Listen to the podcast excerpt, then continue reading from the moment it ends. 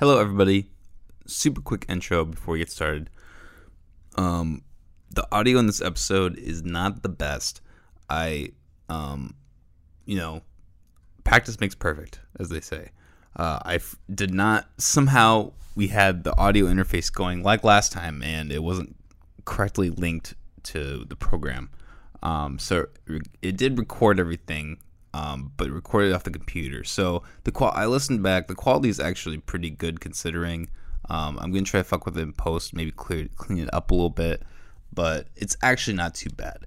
So I really hope that's not anything that um, offsets anyone from wanting to listen to this conversation because it was really insightful, and I think we both maybe both got to say some things that um, we wanted to say about the Capitol and what's going on, and I think it was a good opportunity for uh, rational, intelligent conversation to have about that. So I really hope everybody listens. Um, Aubs Aubrey, he was in town, um, kind of just randomly popped in, kind of wanted to do a podcast, and he's never really in town. And I was gonna start the season originally on January 24th, I believe, 23rd, um, with 4T Breezy.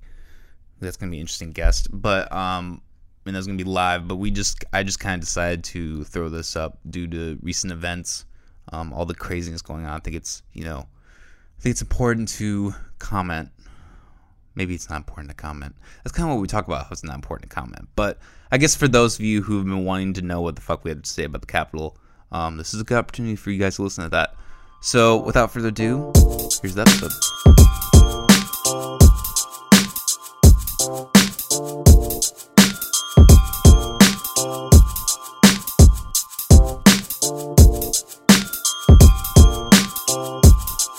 Talking to my roommate the other day just about like animals and like pets. I was like, man, like who came up with the concept of pets? Like I feel like be like having a pet like a dog or a cat, like you're literally taking this uh animal that has like its own natural instinct and natural habitat and be like, no, don't do what you do as an animal, damn it. It's like we know you pee places and shit places, but you go and shit here, pee here, and we're not gonna give you attention this amount of time. You're it's like it's it's funny just like how we like it's like like domesticating an animal to like a human living. And it's just like wow it's just funny. I always just thought about it like it's like who thought of this concept of pets like was it christopher columbus or something like it makes sense and, and foreshadow it's like we can do this to a dog guys He- imagine people he annihilated the Native Americans. And Yeah. made pets. Another another horrific. right it's like nobody talked nobody talked about the pet story what he did to these damn pets Do you ever wonder if like like if the dogs and all the domesticated animals outlive us, like if we would give them like like almost an evolutionary step, like they'd be like more advanced in some way. like i've never thought about that like they'd be able to like like talk to each other Yeah. like, like like dogs outliving us versus like wolves, like however many years ago. Like probably a huge Hmm. evolutionary difference if they, you know. Oh they yeah, I never, us. I never thought about that. Like, like a hundred or a thousand, two thousand years from now, Mm. like what dogs would like be like. Yeah, exactly. They probably know to go shit and pee outside by themselves and like have like three square meals a day and stuff like that. Damn. And like some of them's like, it's oh no, that'd probably be bad. Damn, I feel sorry for animals. They're gonna take on all our traits. Like you guys get, get, get political and shit. like, black spotted dogs this way. We're all fucking brown. Go this way. Hey, this is like, no, I don't think, I don't think I want to fuck. I, we, we don't want to fuck with animals like that. I was like, man, if we were if we were better human beings, yeah. But I was like, man, them animals gonna like go through the same shit we went, racism, sexism. Gonna tell the dogs to stay home and uh get the food ready, or whatever that looks like for a dog. It's like, man, they're gonna go through all that shit. It probably won't be evolution. Or, or it could be the other way around. They just see us and be like, damn, these humans are fucked up. Like, we're gonna be different as dogs in the future. Like imagining dogs like 11 years from now, like just laughing at us, like, ha, in 2015, they had race issues. Like, what a primitive race. Fuck 2015. They're gonna look back at 2020, Right, it's 2021 and be like, what those motherfuckers did These, to these themselves. barbarians. They'll probably they probably have like a lot of commentary on the dogs that had like outlived that Yeah, shit right. too. It's like during the quarantine, like the dogs ate less. They'll be like the Holocaust survivors. Oh my gosh. That is that's crazy. that's crazy. That's a Oh, oh man. shit. That's that's a perspective. Why did I open up Photoshop? What an, what animals think about COVID season? That's a perspective. I like to write about. The real perspective. The real. Do they even have that brain? Yeah, right. And let's just say, okay, a thousand years from now, let's say the ca- brain capabilities yeah, yeah. are different. It really could. It could, it could over that amount of years. Oh, you know, that amount of years. It's really weird. yeah, Interesting concept. yeah, I was, yeah. It's funny how we just got to that off it's fun. Just It's uh, fun. Well, uh, we're kind of doing a surprise episode here yeah, that's exactly what it is. with Aubs. Yeah, man, it, that's kind of what it is because I, I I already knew it was gonna be up here. And I just I just kind of threw that idea at you. No, I, I like it. Um, Yeah, it's uh, it's like I was saying. It's definitely been a while since I've had somebody in the studio on a podcast.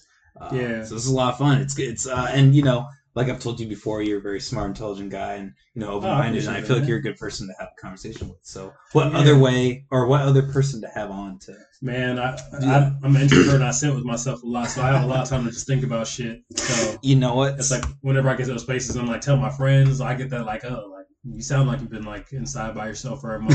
Like, but then like on podcasts like this, like it, it kind of just feels like I'm in a safe space to just like, Mm, spew those like ponderings wherever I can. it's a it's a natural zone. Yeah, it's like a it's like a rant that because you, know uh, I won't lie. You know, this this on my YouTube videos. It's not like everyone's watching the entire two hours of the Mhm. podcast. You know, yeah. so it gets to a point where you feel like you kind of have open space to kind of just say whatever, and it could be, I guess, you know, dissected and interpreted a certain way. Mhm. But you know, it's just a free form space. that Exactly. feels Yeah. humble, humbling, and open.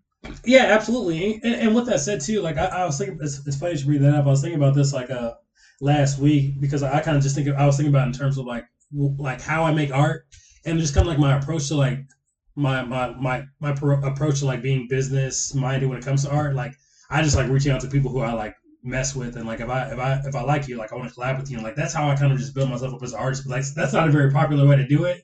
Yeah. so like I was kind of just thinking about like how like I'm kind of like unique in that sense of just like I know that like I won't have a, a lot of people like listening to my music. I don't really like ever seeing that, but the thing that matters is that the people who do listen, they'll listen and like they'll really be engaged with it. So like exactly. with with like two hour podcasts, like there are like I've, I've listened to like I've listened to like long episodes of your podcast and all that, and like it's because like I'm really engaged and like I'm really just kind of like interested in the conversation and like it it does something for for me, you know, like like Hmm. listening to those conversation conversations and like out of that, I'm like whenever whenever people come to me like that when it comes to like art, I'm like oh wow, like this is why like I'm able to like this is why I like making art the way I do because like it's it's a quality over quantity thing, you know, like having genuine people like be a fan of you. It's kind of Mm. like being a fan of your stuff is like cool and like even if it's five or fifty, Yeah. compared to fifty thousand, like it's. I know Joe Rogan has some has some fans like wilding, who are always wilding. Like I see his IG and I'm like, dude, like it must be feel bad to have like fucking idiots as like as a fan of your shit. Like, these guys' conversation, they're all mad about political things and all this. Like, man, like,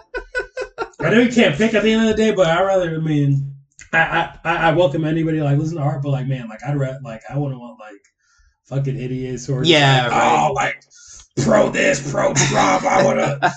well, this is like, man, like I, I can't. Yeah, Yeah. I'd rather not. I, I agree. I don't think I would ever want to reach that status no, of uh, uh, you know, being that famous or getting that many listens because you're under a microscope. and people you- are so entitled, man. Like. Mm. I kind of think about the uh, I, I think about like every like during the George Floyd uh, uh, like time uh, stage like last year. Hmm. Um, like I was like really paying attention to um like stuff happening on Twitter when I had one, and like there was a situation with um with uh this rapper Noname. I, I might have mentioned this last time. I think I Hmm. mentioned it maybe, Maybe. but this rapper Noname in Chicago, um, like a young artist, really dope, really dope, dope in her artistry, and like her voice is really important. I think like as a as a black female, really really important, really important person.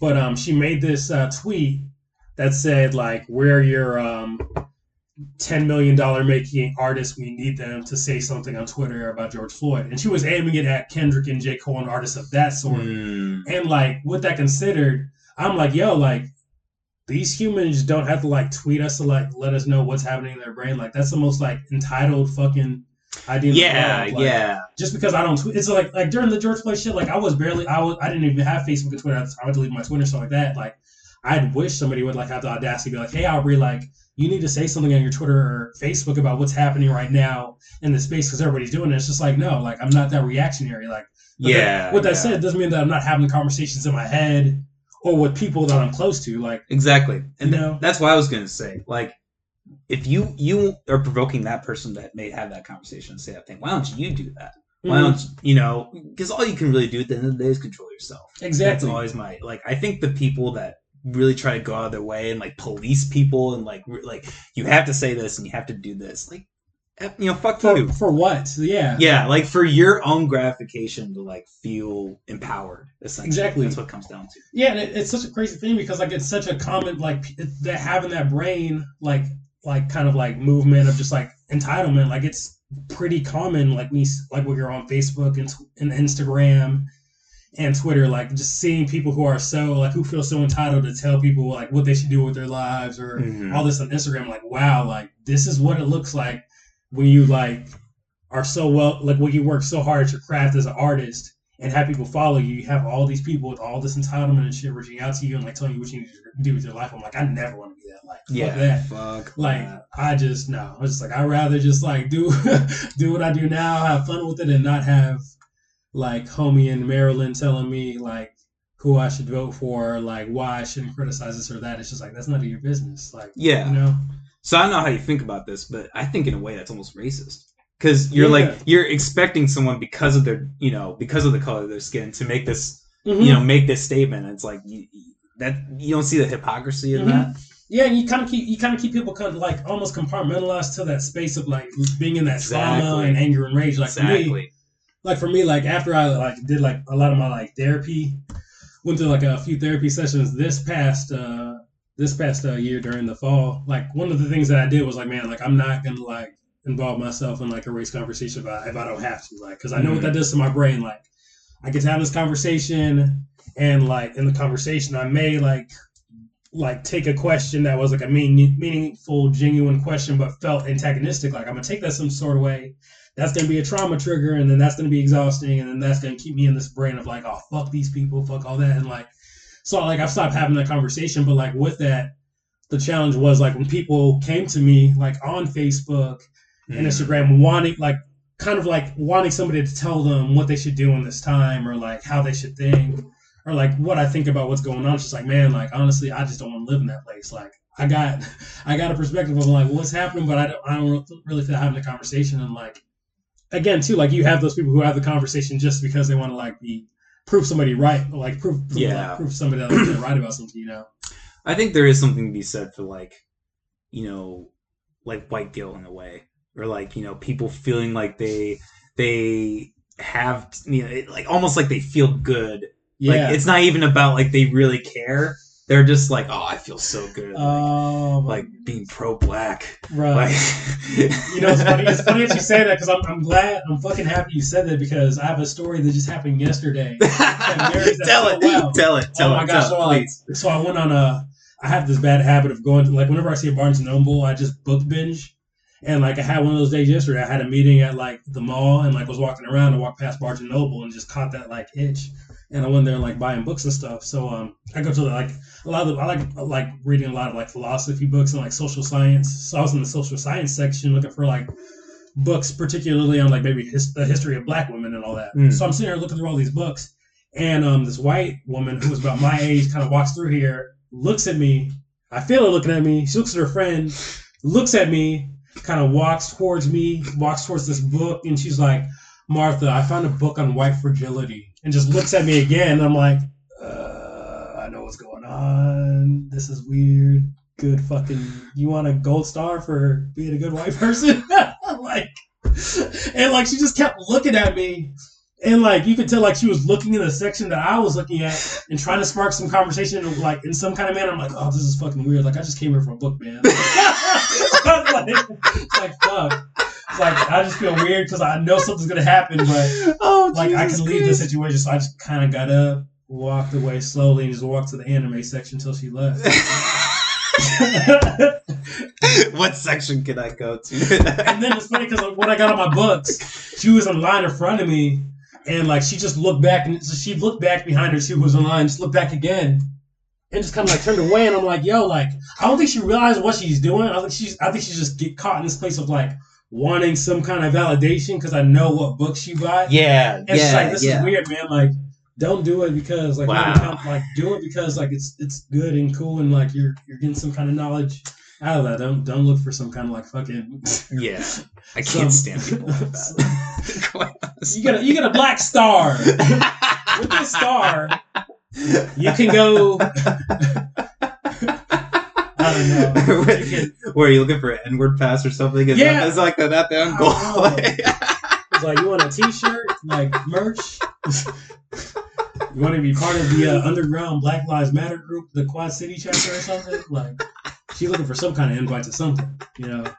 And that's that's the thing too. Like I feel like a lot of people like during this, like you're probably like I don't know if you like you thought this too, but like even during a lot of this like like George Floyd stuff and just like the stuff that we've dealt with like for from the get go really for a long time, like has kind of given people like more of a us like I think a lot of people have like been getting behind what's been happening, not because like just because it's a good thing. It may be out of one of the motives could be like it's a good thing, but I think it's also like they kind of see like an exciting edginess to it almost. Have you ever do you have you ever like So- that or not? So I have actually have a theory. I was listening to something very recently. Um, so you know, like I'm not necessarily talking about the people who were at the Capitol, but people who are more right-minded are actually very anti-cop right now because Yeah. they're going into these businesses and closing them down. Oh yeah. So I I feel like in that way, there's actually like right now, I think that's like maybe not Black Lives Matter necessarily, but a lot of the energy in Black Lives Matter Mm, Yeah. like just you know like the police i think both sides are now The seeing police that there is a huge problem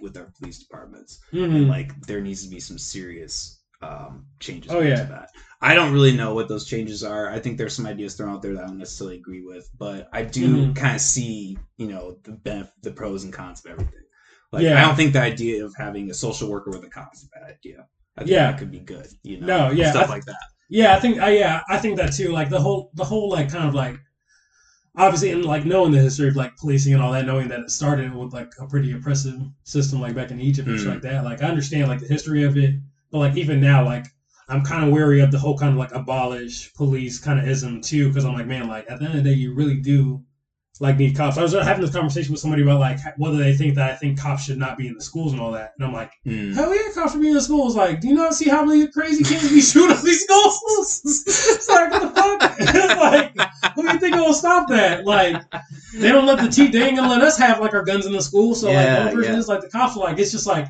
understand it, but like, I think yeah, there's a lot more nuance to that conversation of like how policing should be, how police should be, like, kind of like held accountable for stuff, like how that system can should alter and shit, like kind of shift a little bit more to like be more humane be more understanding of the person, but like I don't think like you should just like toss all cops out, like just toss yeah that out All- altogether. you know because all you're gonna do is you're gonna just create something that's just like that that's worse hmm um Exactly. like uh it was chaz in portland.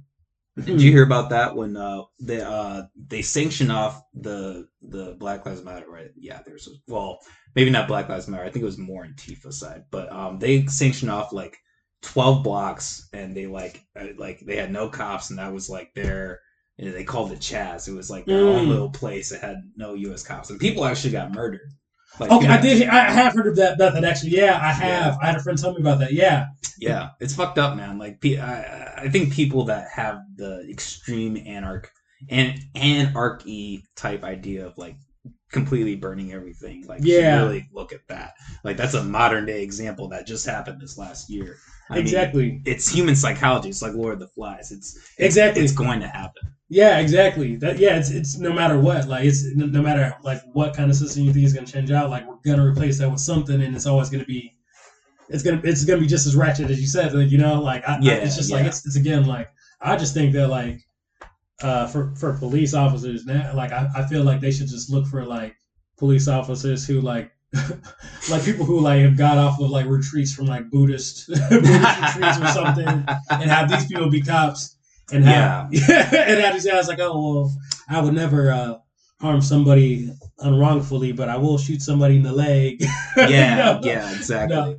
But uh, what you were saying, there's, there's something funny about what you were saying though earlier, just about this whole thing of like how like these businesses, like people who are like more kind of like he, he said right wing people who are like a lot more like a, kind of like the uh, kind of like having this tension with the cops Mhm. and like because of the businesses and all that. Like it's I feel like it's it's funny because um I kind of see it in the light of like everything happened like with the Capitol and all that. Like where like I think people sometimes it, it's funny to see how like people are so quick to be against something when that thing is against them.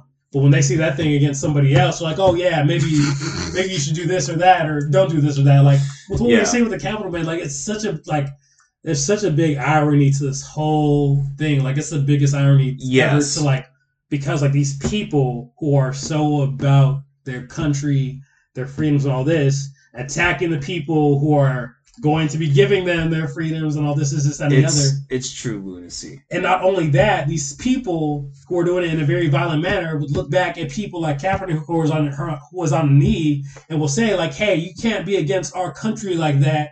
That's inappropriate. That's very like offensive. Be on your knee." But Yeah. these motherfuckers. I did are see that now, like just wrecking house. I'm like, wow, like you got this is interesting. Like I've been looking at this as just a big case study. I'm like, you guys are Mm. really a case study right now. Like how quick the human brain can just switch its values like that. Like you don't value the U.S. Like it's you don't because if you did, yeah. you'd be consistent in that. It looks different, you know. And it's just like wow, like I really I I really do hope that Donald Trump goes to prison. I was just talking to somebody about this. Yeah, man. Um that what he you know, Yeah, I maybe have been someone, you know, who's maybe never taken like an extreme attack on Donald Trump. oh yeah, neither but- But what he what that whole thing was just so awful. Yeah, For anyone to do, let alone someone as a president, to to see someone do that to our country and then applaud them for his own narcissistic Exactly. benefit is Mhm. insane. it's insane. It's crazy. I can't Yeah. like it. It boils my blood, and it the the effects that are going to happen from this are, I think, they're going to last for a long time. Seriously, no, seriously, man. It's it's it's definitely no, it's definitely gonna leave its mark for sure. I was just talking to somebody about like about that, but it's just like about like seeing him like he, he should definitely get arrested for for the shit that he I hope he does. I really just hope like it's- does. For me, I wouldn't be surprised if he didn't, just cause like you know like it's even though with, with Biden and like Harris like now kind of like being like in the spots that they are, I'm like man like. I hope it happens, but I think I've just built up so much cynicism. I'm like, you know what? yeah. they might just let him go. They might just give him a tap, slap on the wrist. Like, there's no, But there's God, no that's how we handle shit anymore. because that's because that's the problem, right? Because if this kind of goes into them like banning him everywhere, like. Mm. Is it deserving? Yes, but like you also set a precedent where like the people who are like you know on his side really with him are going to see that as a reactionary, like oh of course they're doing that. Mhm. You Oh, know yeah, what I mean? And it's just going to make them spiral out. That's what I'm saying. Further. Like, yeah, because uh, yeah, them, them Trumpites, they go hard. They're not gonna stop just because he's in prison. Like, There were two and a half million people. I'm in saying, in DC. like, that's crazy. It's insane. This Like- isn't. This isn't like you can't like you don't even need to say it's like a good thing. You just have to acknowledge like there's something there where there's a large group of people who are like pissed about something, and it- you can't you can't just ignore that and block every viewpoint online that has that. You're gonna really fuck things up Mhm. in the long term. Yeah, exactly. Man, it's two two million. I didn't realize. I didn't realize it was that much. Two and a half million. Man. That is Um, crazy. The, the all the guys that you know in the pictures, the guy in the desk and the Yeah. uh, they got they got arrested today. Oh, did they? hmm finally. Um, yeah, they're probably all looking at ten years at least. Sheesh, that is crazy. Well, it's just like it's that's given. It's just like you you didn't think that was gonna happen. You gonna Walk around, yeah, walk around with that mask and like taking selfies. Like, what the fuck are you thinking? Like live streaming it? There was it was crazy when they were telling me there was cops taking selfies with these people like in there just. like, Oh, for pictures. real? Yeah, like one of my home like let me. see. That's insane. that is it's just like crazy, man. Like so what? What do you think? Um, have you seen the video footage of them letting people in?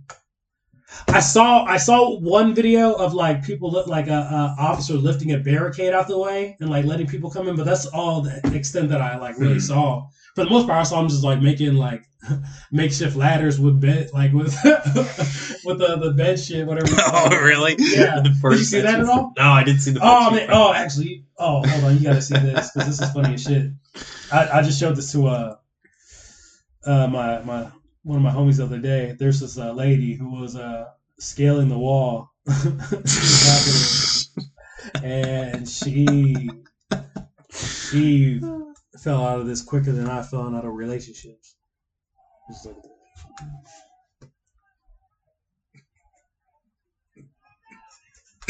Like I know that hurt. I'm like you're you look, Oh you look like you're at least God damn. you look like you're at least late 40s, early 50s, and like I know them bones don't hold up like No, when you're 20. Like Jesus. you probably broke some shit. Like I'm like ugh, like I saw conflicting footage. I saw a footage where there were cops like pushing against it and they were yeah. lifting it. And then I saw, I've seen footage where they are opening the gate and like even motioning people to come in. And then there's like other where they have a stick.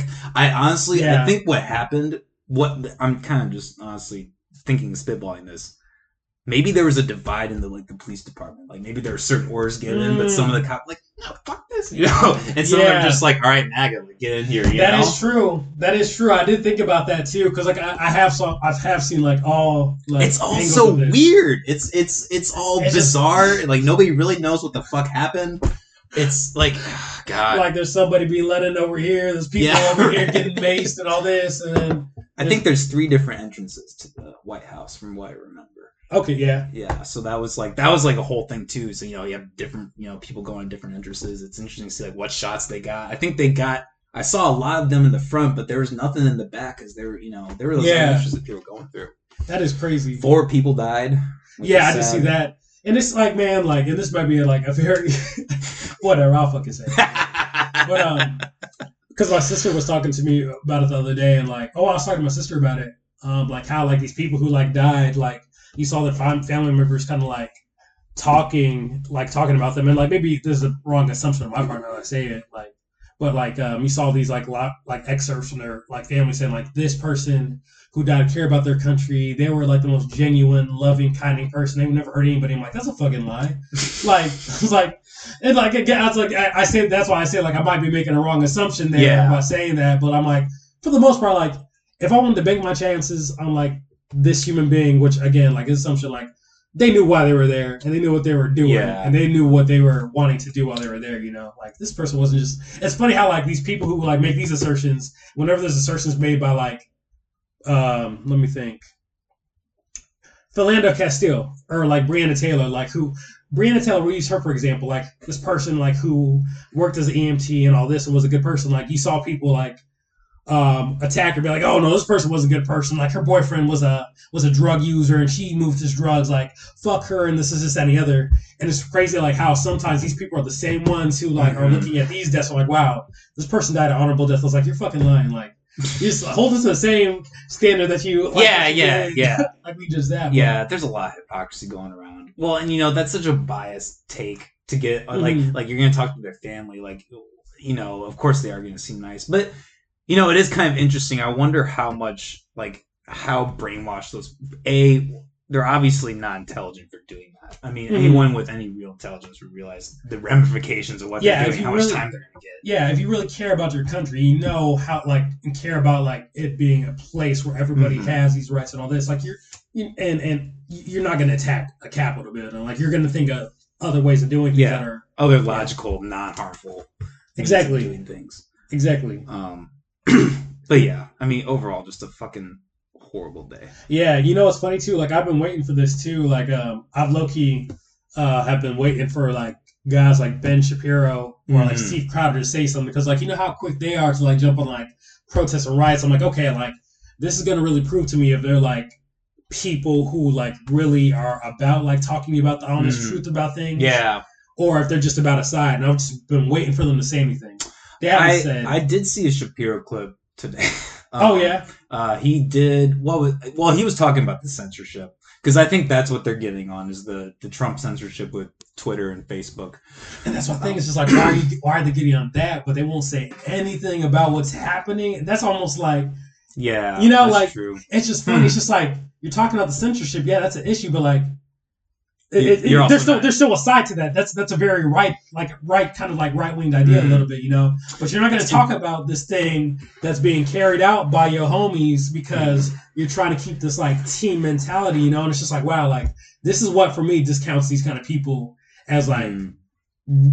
people to really trust about like things about of, of any sort, you know, because like they're only talk, they're only gonna like talk about things or have discussions or like have these like YouTube videos or interviews if it only gets a, a three point for the like if it's only like a what a like maybe a three pointer is to a, a team like if it's, if it's not going to give them a score for their team they don't they're not going to talk about it or if it goes against Mhm. them you know like I've just been waiting on them to say like say something about like Steven Crowder like when the when the um when the protests were happening the riots were happening in uh Minneapolis he was there the next day Oh, criticizing damn. it recording with like oh what the heck is this Like he was What the- actually in like in I, Minneapolis. I ha- yes, I, I have it on my phone. It's just, what the heck is this, guys? What the heck? I'm like, oh, okay, yeah, I, I get it. Like that's fucked up.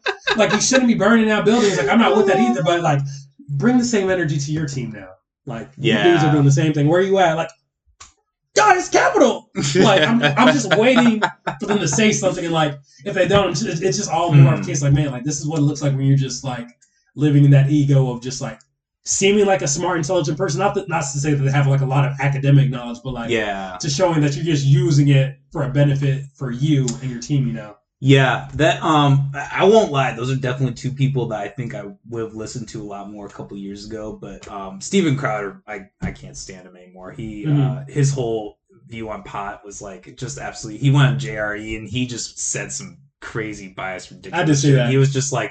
He was acting like a baby. He's like, "Whoa, you have your system here, and I have mine." It's like, "Shut the fuck up! You're making yourself look like the worst guest he's Joe ever Rogan had." was happening too. He's like, Yeah. "Shut up, you fuck." I'm like, he's really, he's really yeah, dude. going. Don't trash his pot. He gets like, I was gonna say, yeah, dude. I was like, he's about it. Like, when he bash people for the drugs, they get fucking pissed, man. yeah. And it's just, man, it's just funny. Like it's, it, it's just like it's yeah. Steve, Steve Crowder, like he's he's just one of those guys. Like again, very uh, academic brained, like which is different from like intelligence. Mhm. I like to explain to people like academic. There's different kinds of intelligence. Yeah, exactly. He has like a lot of academia, which is still like one sided for the most part.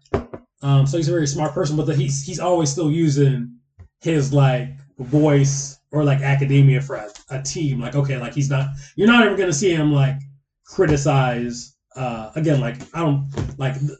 But we hopefully, I mean, we- he you probably won't, we probably won't see him criticize anybody about what's happening at the Capitol because he Mhm. knows like those are his homies. Yeah, that's his exactly. jer- that's his team jersey. You don't ditch a team exactly, jersey. You know? exactly.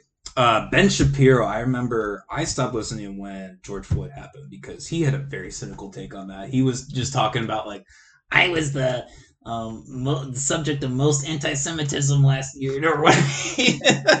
like, dude, like that's what really what you're focusing on right now. Like, I think he got bullied in high school. Like, oh yeah, like I think like my whole thing about Ben, like I don't even take him serious because like I feel like he's one of those. He just sounds like one of those dudes. Like you was just bullied a bunch in high school because you used to just mouth off smart shit to people and they just beat your Mm. ass for it. yeah. And like now you have this platform where you're getting back at everybody who was like, guys, like that's what y'all get for beating me up when I was making these points.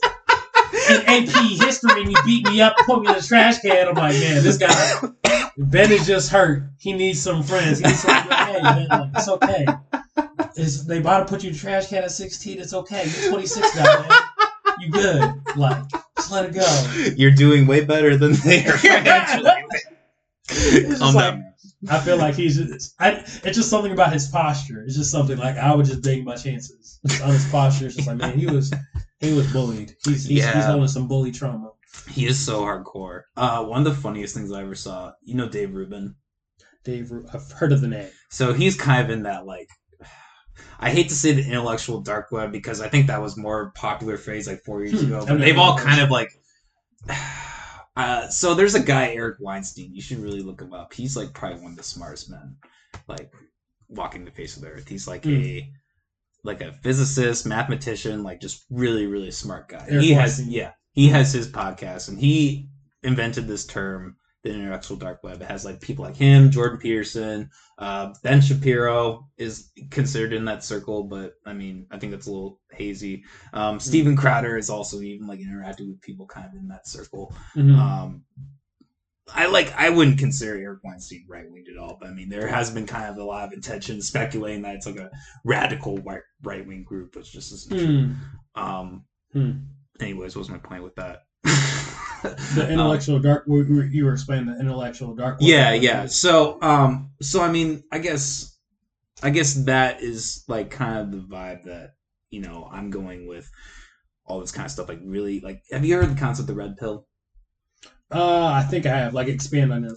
uh so it was a documentary It- so orig- it initially started with a documentary about feminism Okay. and it was like uh it was an interesting take about like how this like there's this uh really radical movement of feminism where it's like almost like a like a female power and this feminist actually went to uh a men's they're like basically the opposite feminists they're like a men's right activist group Oh, and they act, they're not great people either. they they that's such a contradiction.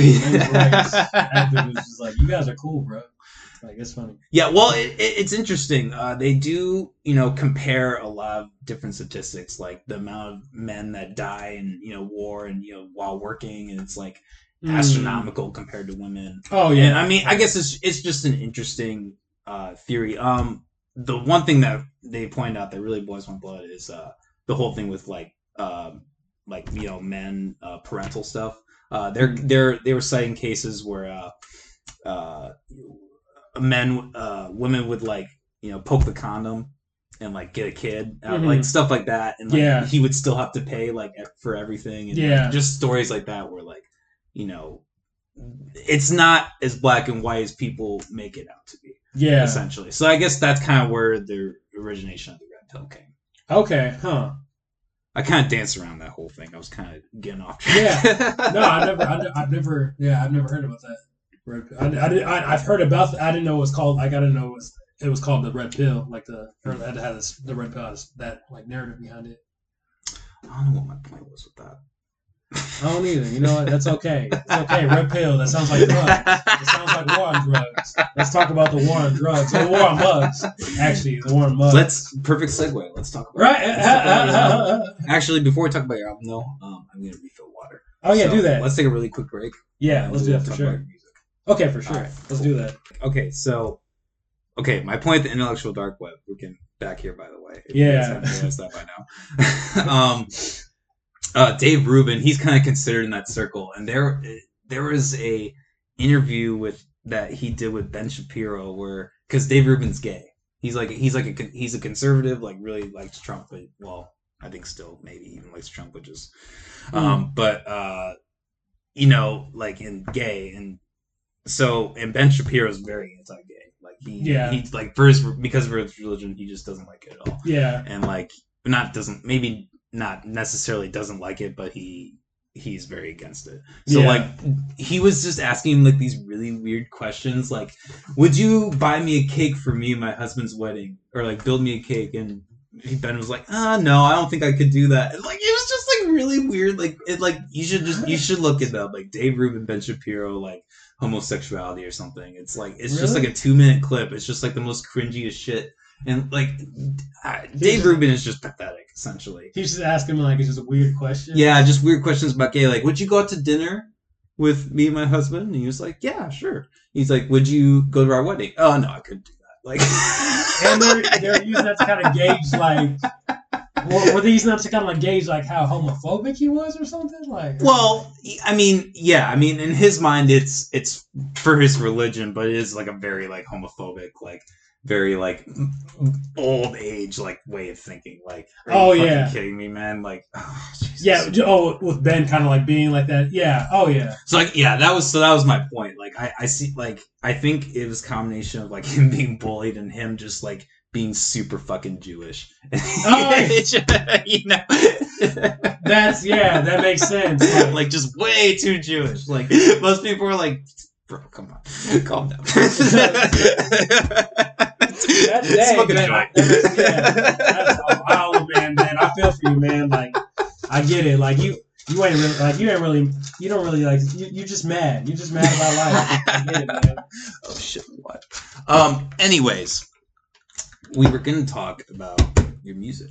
Yeah, yeah. The, uh, so you've released two projects pretty much back to back. I mean, it's not really, but essentially, um, Yeah. Aubisms two, and then you did uh, I don't know what Aubs and Trigg. It's just called Aubs. Yeah, it's just of okay. like yeah, this is named between us two. That one's kind of like really a, like a.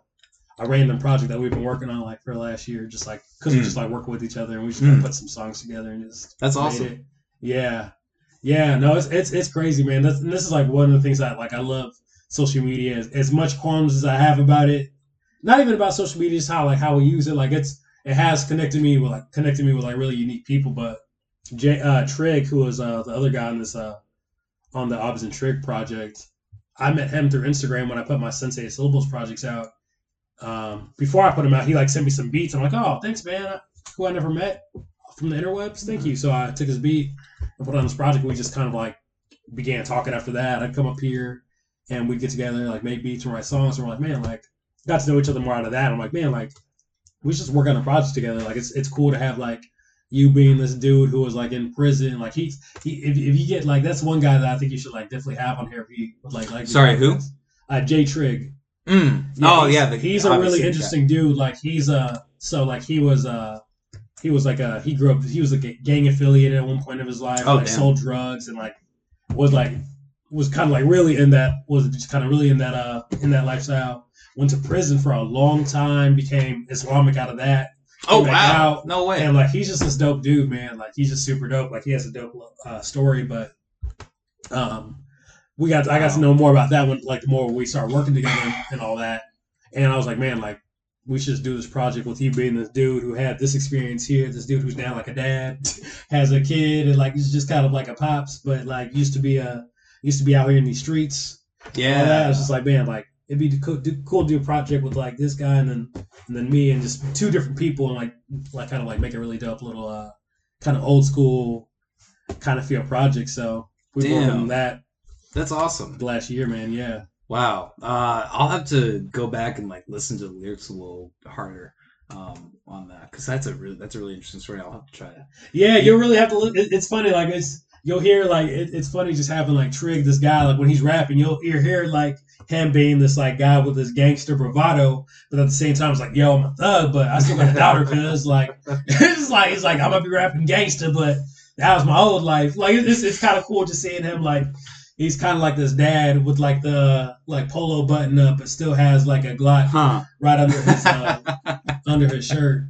Like it, that's that's kind of like his rap. That's how that's that encompasses his rap style on that project. a, a dad in a polo who still has a uh, has a, a Glock right at right at the side of his waist. That'd be a great album cover. Right?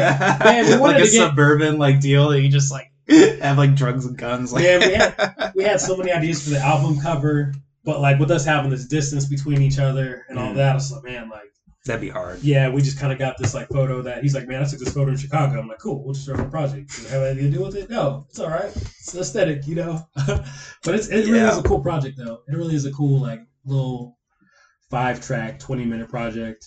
And like again, like just being able, it was, it's just being able to have that collaboration was like just the the, the exciting part of that project. Honestly, more exciting just than the re- the releasing it was exciting, obviously, because like people can kind of hear what we made, but like just the whole process of us like getting together, having these Mm. talks, and just making music out of it is just like super dope, you know. Yeah, no, I agree. I think more people need to just like collaborate, like put out combo albums and like, you know, just do like those short, you know, the short quick releases. Um like Matt, you know, MF Doom, rest in peace. Like Yeah, he would he would do like these just really I think it was Bishop Nehru. They did like Mhm. Neurovillain maybe it was called, but like yeah, yeah, he like MF Doom rapped a little bit, did the beats, and then that rapper did um, you know, most of the rapping. And like it, that was like a really you know, like a 20, 30 minute project. It was quick and short. Like I Mhm. think people in Iowa need to really get on that. Like we have the variety of artists and rappers who are all talented. And, you know, we can Absolutely. really utilize that. yeah. There's no reason why like collaboration shouldn't happen with like with with how like how many artists there are, and even the Midwest, like Mm-hmm. with how like how many as well too, like with how like with how many like artists are in the Midwest and like how close we are, you know, like close proximity, like even though like maybe like two three hours like from here is uh the quad Yeah. and all that, but I think kind of that I think sometimes like that I think sometimes uh the pursuit of like being an artist kind of gets in the way though, because like I Mhm. think uh I had and I only talk from experience of like there's there's artists that I've been want that I've wanted to work with that I've reached out to and like they kind of like have this like they the first thing they ask is like oh how many files do you have or how much of this and kind of gauge that off whether they're gonna work with you or not which like I've never got like the more, the more I processed a lot of my brain I was like I just don't get that though like I think that's where you can kind of let this like at the end of the day like it's like Spotify numbers are fictitious. Like it's just a number Mm-hmm. representing something. Like it doesn't. You have it, it gives you no worth or not, the only worth that you get is only from the machine itself. Like outside Mm-hmm. of it, it, it doesn't really exist. It shouldn't matter. The numbers shouldn't matter. You know, like it's. I think sometimes we make the the, the numbers and the uh, business isms like make Mm. more sense than just like the heart of art, which is just kind of just collaborating with people. You know, I think that kind of stops people. You know, like you'll you'll you'll see homie over here, like oh this guy only has two listeners a month. I won't I won't collab with him, or if I do, I'm gonna be more benefit to him. So I'm gonna give I'm gonna charge him like fifty bucks. Yeah, for a feature yeah, right. It's just like it's, which I I understand the feature thing for a while, like like to an extent. Like I don't I don't do that to people. Like if somebody wants to be on a feature, like I just like being able to write, so I'm just like fuck it. I don't really do that, but I mm-hmm. have been charged by, charged by people to do features like outside of the Quad City, so I kind of get it. But it's just like it, it's it's again like not allowing that to get in the way of just creating and like working Exactly, with people. Once yep. you get in the once you get in those islands, like it's like you, you may get where you want to, but it's it's kind of like you, you don't get to like it's you don't get the benefit of just like creating with other people and like being in that space, just working with people, you know. Mm. Yeah, it's it's true. Uh, I, I I think you know, and I, I do want to say I think there's been a lot of collaboration, especially towards the end of 2020. I've seen a lot of projects drop. uh, oh yeah, a lot of collabs. Um, people are definitely doing it. Um, Yeah, that's dope. Iowa. yeah, that's dope. I haven't seen a lot. I guess I haven't seen a lot of collabs. Like I mean, outside of like the stuff I do with other people, I've never I haven't seen like a lot of collabs like in the Quad City. So yeah, I mean in the Midwest, like so you'd have to like put me on some people for sure. Yeah, uh, well, Lolo's last album, he had, well, um, he worked with G7 and uh, D-Lo on the production aspect of it, and uh, he worked with uh, um, Hero Pac-Man Oh. on track. I think there were a couple other people on a couple of his tracks. Uh, D Wavy put out an album. Uh, you obviously put out an album. You had Collapse on there. Um, Yeah, I, I guess I guess it's just uh, you know that's I like seeing that opposed to like you know when I put out a project and it's like mostly just me rapping because like you know I, I Mhm. just you know don't necessarily I you know I haven't I'm, it's been better this year but up until recently I've had like the worst time trying to get people on you know on features Oh, because really? they got yeah because they you know I I feel like I have like a really weird music style like I have weird samples and like I kind of have weird tones and like sometimes people just like you know I can't vibe this and like I don't know Hmm, So- really, man, I, I like that though. I like the the fact that you have like different like you're really experimental with it, man. Like, yeah, I, I'd say, man, yeah, we got to talk about that then. I definitely would. I definitely would like do some stuff for sure. We definitely do a feature. That'd be next thing. Fuck yeah. Call the Yeah. track McAllister Hours. no, that's if, if McAllister Hours was ever like a track, that sounds like it would be like kind of like one of those like McAllister Hours, the hours that we light the candle. It, it feels like it'd be really like R R and B ish almost. But like the kind of R and B that kind of comes from like those white dudes with like the uh, kind of like kind of like the uh, what do you call it? It's just like the, the the froze, What's up? the froze, the Not the afros? fro, just, but just like those curls, like the the the. uh Do you know what he's talking about? I kind of like. I So don't like either. when you see those big like m- like muscular like very chiseled white dudes who have like the curly hair, Aquaman, Aquaman the movie, Okay. that kind of hair, okay. but kind of like curled up. Like I feel Okay. like it'd be R and B from like those kind of dudes who had like maybe like a they had like a bunch of that? tattoos and shit. like a perm, boom, yeah, ah, yeah. okay. And just kind of just like the halfway button up white shirt, kind of looking like Romeo out of a play or something. Just like the Gallister hours. Like just it's one of those like it's got like black, like tight, like leather pants. well, So maybe I wouldn't maybe yeah, maybe we won't call the project the Gallister hours I can't deliver. I can't deliver on that either. like, I- I man. I don't got the so glow hair. and all that. Damn, that's funny. Yeah. That's exactly what came to my mind when I thought McAllister hours. Damn. Yeah, uh, I haven't really worked on beats in a while. I've kind of been focusing on, like, this podcast has been a huge focus for me. Like, I have Yeah. a lot of people I feel like I like lined up for the next year. Um, haven't necessarily talked to mm, like, like probably half of them that I have in mind, but I have the next three months set for sure. Oh, that's dope. Yeah. So, um, you know, yeah, I mean, this is like this is where I feel like I've garnered most of my success. So I Yeah. think it makes a lot more sense to focus on this first and my music second. Yeah, and you've been busy with this. So like, yeah, it, it, it just happens like that. Like it's it's hard being able to. It's hard doing like music Yeah. and like podcasting at the same time. I think that's why like with our with our Black Dots podcast, I think that's why it's been always so hard with us like Mm. having like episodes because like I've always been the person who's been doing them and like we've had to we've tried to find other people to host, but people kind of just come and go.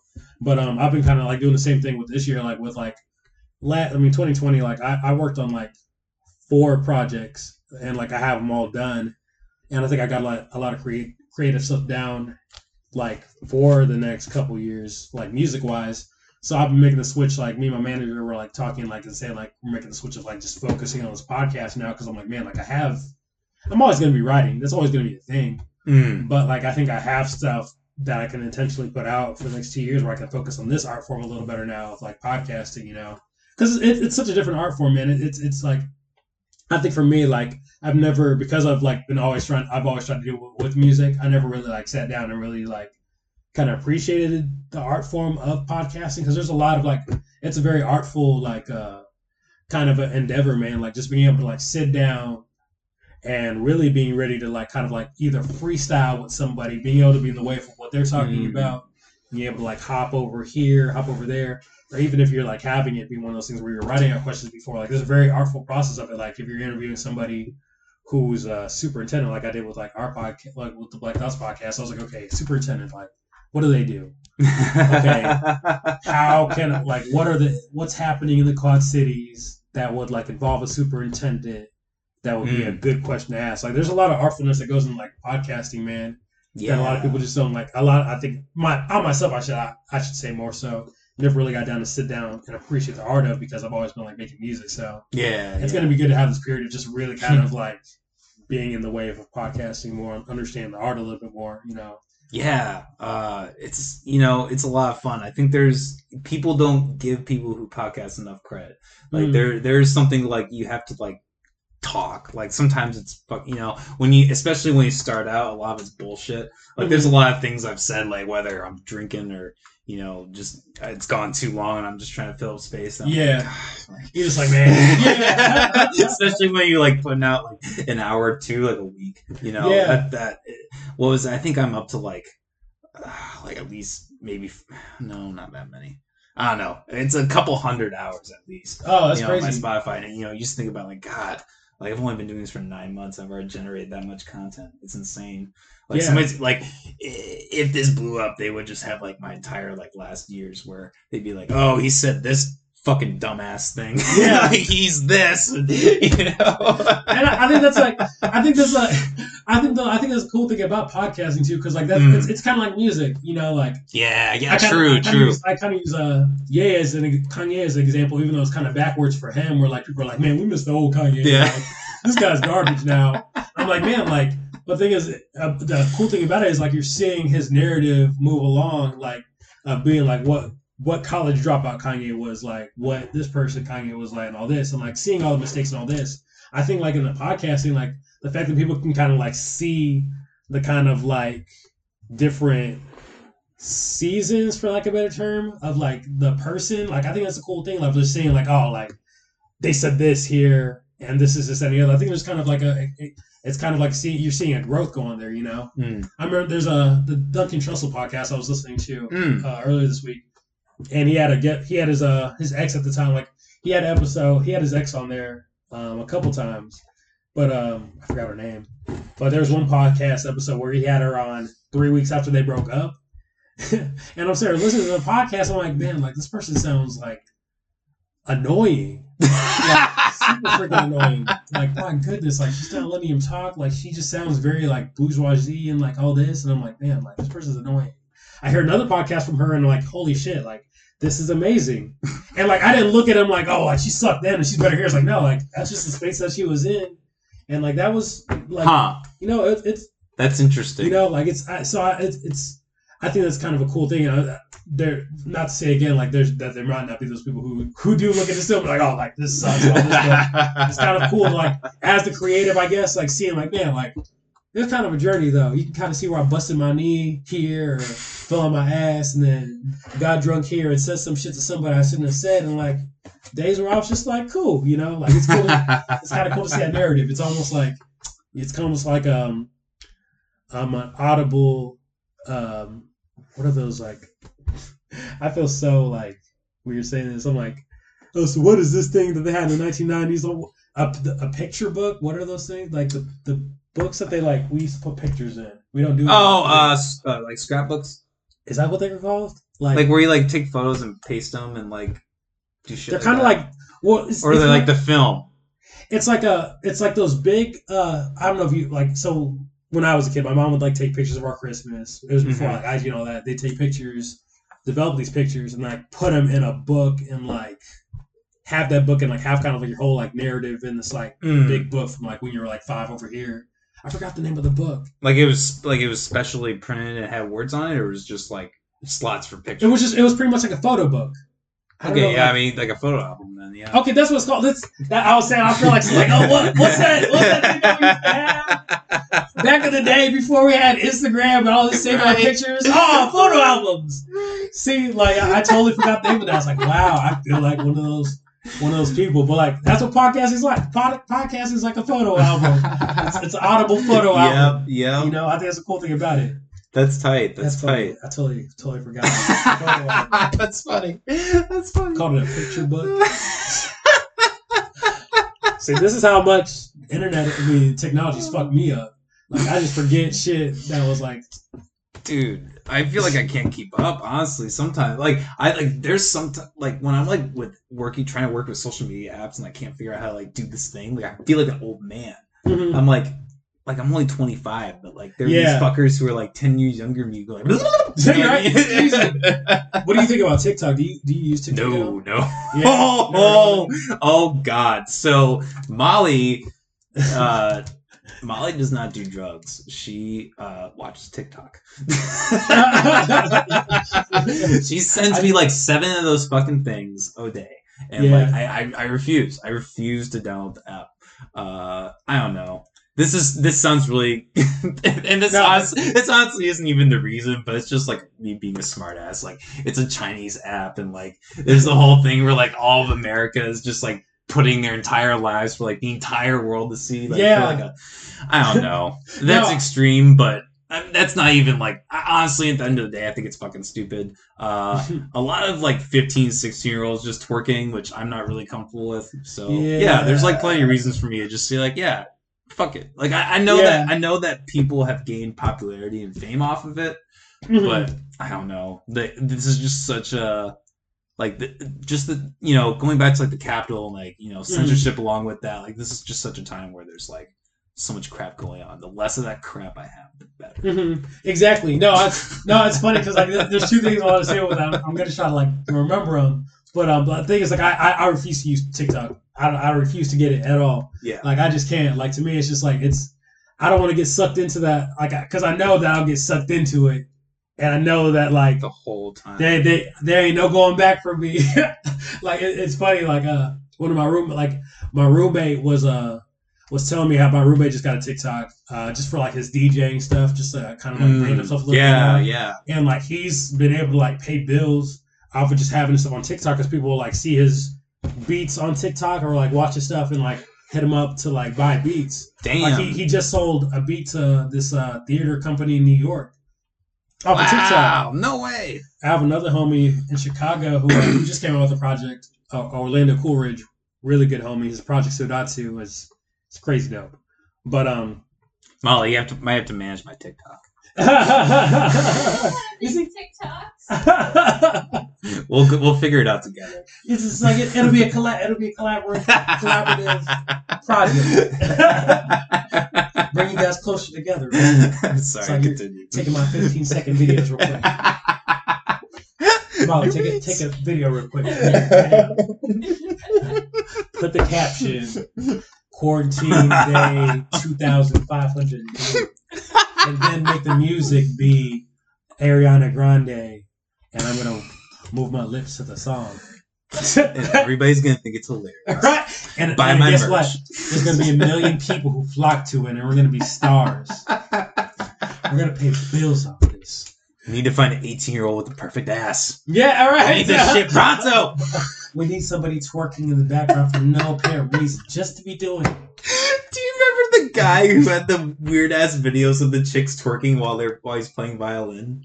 No. Oh, I, I've seen one of those videos. Yeah. I've seen one of them. Yeah, he's just playing violin. There's like like there's just all this weird shit going on. There's just like this chick just like twerking, and it's like he like does videos like a video every day, like he was for a while every day of like like chicks just twerking while he's playing violin. It's That the is- fucking most random shit. I thought, yeah, I didn't know it was like a series of just like uh, twerking and violins. That'd be a dope little name if you ever thought of like something. But I didn't know it was like a series. I thought it, I saw one video. I was like, oh, well, that's crazy. Like this is quite the art piece. Like you got classical in the hood all in one place. Like wow, this this is America and, and, a shot. No, but um, I forgot what I was saying. Yeah, just like my homie uh, from Chicago, like he's gained like seven hundred like monthly listeners, like of like his music and all that, and like it's helped him branch out. And I'm like, man, like I see the success of it, but I just I'm not about that life. Like I don't want. I just can't go there.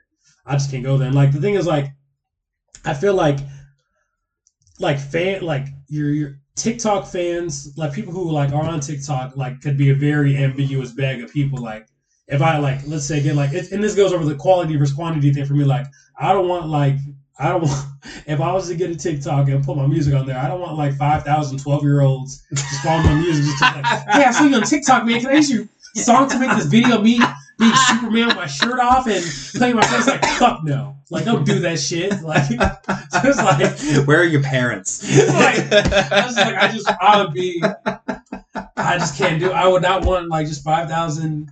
Like, I would not want like to be followed by like five thousand, like twelve or fifteen or eighteen year olds the next day on my IG. Just then my pants, like, hey, what's up? What's up, man? I saw your video on TikTok. It's like I don't want. Oof. It's just like you can't pick your fans. I know it. You can't pick your fans, but like, I just don't want like that to be the the the, the big brunt of them. Like, yeah, you know, like I'd rather do it the I'm rather do it the the hard the hard way and just like build those people and you know exactly. it's just I can't like TikTok's just a different beast. And it's it's it's funny. Like one thing that I think is funny about TikTok is like the ambiguous the kind like how ambiguously it's being used, honestly. Like, you know, like you'll have like those funny videos like we like we were talking about and all that. And there's like a lot of therapists who've been like using it like also of just like, you know, like I like I don't know the terminology of TikTok, so like I'm just gonna call everything like subtitles or captions, but like you have like a therapist be like, feeling depressed? Do these three things. Drink water. Smile. Call your mom. And it's just like they make these like little TikTok videos like, wow, like that's kind of like and it's just like I'm not even hating on it. It's just like, wow, that's just different. I'd never wow, that is creative. Like, good for you. But then also you'll have again like super conservative people using TikTok. You have like pro Trump. One America back is like, bitch, I cannot take you seriously. You took you made that out you made a TikTok about how conservative you are. Like, nah, like fuck out of here. Like it's just like it's just but it's so interesting, like, wow, like people are like using it for every like just everything. I watched I remember the first this is like the first the one of the first TikTok videos I saw was like actually really confusing because like I thought TikTok was just like a funny thing where you just make funny videos. And it was this girl who just like was not saying anything and like a tear fell down her face. It was like sometimes it's okay to be sad. I'm like, damn, fuck. Where the fuck is this going? Like, I kind of was like I was laughing at first. I'm like, this is probably going to be so funny, but like she just laid on the couch and started shedding a tear too. Like sometimes it's okay not to feel like you want to do anything. I'm like, what the fuck is like I came here to laugh, and now I'm like indifferent about life. Like the hell am I supposed to do with this? Like she's just kind of like it's like it's okay to be sad. It's okay to just lay on the couch. and then yeah, isn't that always the most awkward way? You watch a TikTok, you're like, this is unselling. Then it just ends, and you're just like, oh, okay. It's like, damn, well, so much for a laugh from me. Like I can laugh at this shit. oh my god. And it's just yeah, TikTok. I just can't do it. That's Instagram is on Instagram's the only thing that I've that I've committed myself to. Mm. That's the last app, and like even that's been getting crazy. Even Yeah, yeah, that yeah. I feel, I've always it's sad because I've I all of last year I always felt like the one thing that I could go to. Oh, weird light I like on. that. um, the the uh the one place that you could go to that was like kind of a happy place was Instagram. Yeah. You could follow political shit if you wanted, but they did a pretty good job of filtering that out. The- Mhm. Although, I mean, towards the end, there was the whole like the like make sure you're sharing the correct election correct election info, which I thought was kind of bogus. Yeah, exactly. Um, like going back to the whole censorship thing, but Mhm. yeah, like this year, it's I feel like it's all I see anymore. And like I kind of get it, everyone's kind of making jokes about it because it is kind of a ridiculous thing. Like the guy sitting in Pelosi's office, the guy, the Viking guy, you know, Yeah. the guy holding the podium, Yeah. like, it's, th- it's those things. shit. Yeah, it is funny. I get it, but Yeah. like it, it is kind of like you go on there, you're like, this is happening. That's right. Yeah, when you see it, like when you see like people post like these very like serious clips or like these very like Yeah, kind of, yeah, like, yeah. polarizing like memes or just like very aggressive. Like Mm, literally, it's mm. like fuck, like goddamn, like I just came here to see some pictures, like like see some musicians. Like I gotta look through this. Like yeah, it's gotten to that. That's Instagram's slowly been turning that to me and turning into that. I'm like, man, like I mean, it's owned by Facebook, so it's not really surprising. What's up? It's owned by Facebook, so it's not really. that is surprising. that is yeah. You, you do make a point. I always forget about that. I always forget about that. That it is on my Facebook. I'm like, man, like I might just have to just tell people email me. They've kept the illusion alive for so long. Yeah.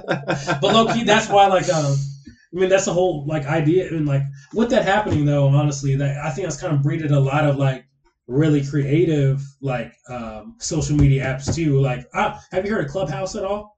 Uh, sounds familiar. Um, it's this new app that people have uh, have been using, and like it, it has a pretty cool concept. Um, it's only for iPhone, so I haven't been able to use it, but I've been invited to. But I, Yeah. Androids don't really do nothing. They they faithful to. Um, but um, it's like pretty much this app where like it has like these. You can follow different people. Like let's say you follow Joe Budden, for example. And like you can have like, and he has like a con, and, like he'll he'll post something of like having a conversation about um, music, and like you'll have you like in these conversations you can sit in and participate vocally, kind of like it's like a pod. It's like if Facebook was a podcast. Mm. You can just go to different people's pages and like have these conversations. But the thing about Clubhouse is you have to get invited to it. So like you don't have it over flooded by like just a lot Yeah. of people who are just like nonchalantly using it. It's very thoughtful people. Like there's a, a, a therapist I follow, uh, Jason Wilson, who's a super dope dude. Um, he like his uh, clubhouse are always talking about like kind of like uh what mental like like mental mental health issues in like black communities Mm. like kind of like the give like what it was like for them to give themselves permission permission to cry or like kind of like do things that were like feminized almost and like I'm like man like that's dope like those are good Mm. conversations happening and like I'm glad that it's it's it's kind of like using social media in a way that's like is dope Mm. you know so like yeah. out of all this I feel like a lot of like people have like been seeing it and I've been creating like platforms that like are keeping people in a social space but making it kind of like I don't like using the word positive because I feel like it's just such a Cliche. yeah word yeah but just making it something that's like productive more so you know Yeah. like even like right now like i think i talked to you about it it might be the first time i mentioned on the podcast but um i've been for the last two years uh, me and my manager uh manage, manager have been like uh brainstorming and working on this little uh, social media network ourselves Oh wow. uh, called creative culture tv um that it's going to be out this year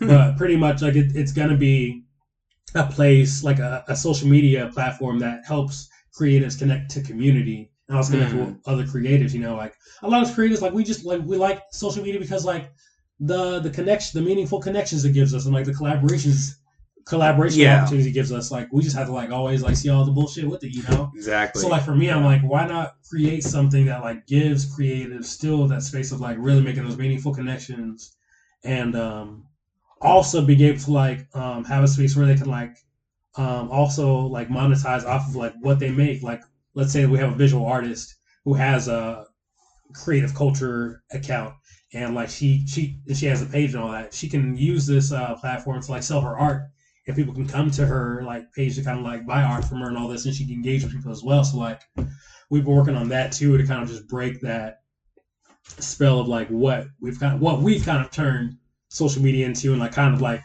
kind of like create something where like everybody can benefit, like and can uh, can can can have the connections that they desire without all the uh right versus left, uh, yeah. big versus small. That's not a thing, but I just felt it. Yeah. Um, you know, that's kind of been, you know, going back to like filtering it out. I'd be curious to see if like the COVID conversation would like still because I feel like that's that's something that I've heard about a lot in Iowa that's dividing people. Is like Mm. going on performing or not going on performing. There's a large group of people who don't want anyone to be out performing at all, period. And there's a lot of people who, you know, you know, let's get out there and do it. You know, we you know, there are people in, you know, like the businesses and concert venues that like rely on that for Yeah, their income. So there's I that's kind of I guess I was just kind of curious as you were saying that how that would play out in Iowa. I am Mm. curious. Um, you you were talking about sorry not to derail, but you're fine. uh, you were talking about uh, therapy. Not to get too personal, but I I was in therapy before COVID, Mhm. and I kind of avoided it since because I didn't really know what what is it like now with COVID. Is it still all over Zoom or? Yeah, um, I know the place that I, I, I went to um, in the Quad Cities. Um, they did all their calls like via Zoom. Okay. Um, so for me, like that was uh that was my first like experience, just like going to therapy. Like I went to therapy when I was like maybe eight. Like no, no, no, yeah, when I was like eight or nine, when- when my parents were having like marital issues and shit like that. Mhm. Like, but not able to remember shit. But um, this time was like my first time in my adult life, like going through therapy. So like having Zoom, like doing it through Zoom, like it was different, but it was my first like kind of engagement in therapy. So like I didn't, I was like, okay, cool. Like it's it's still pretty new though, so I didn't really mind it, you know.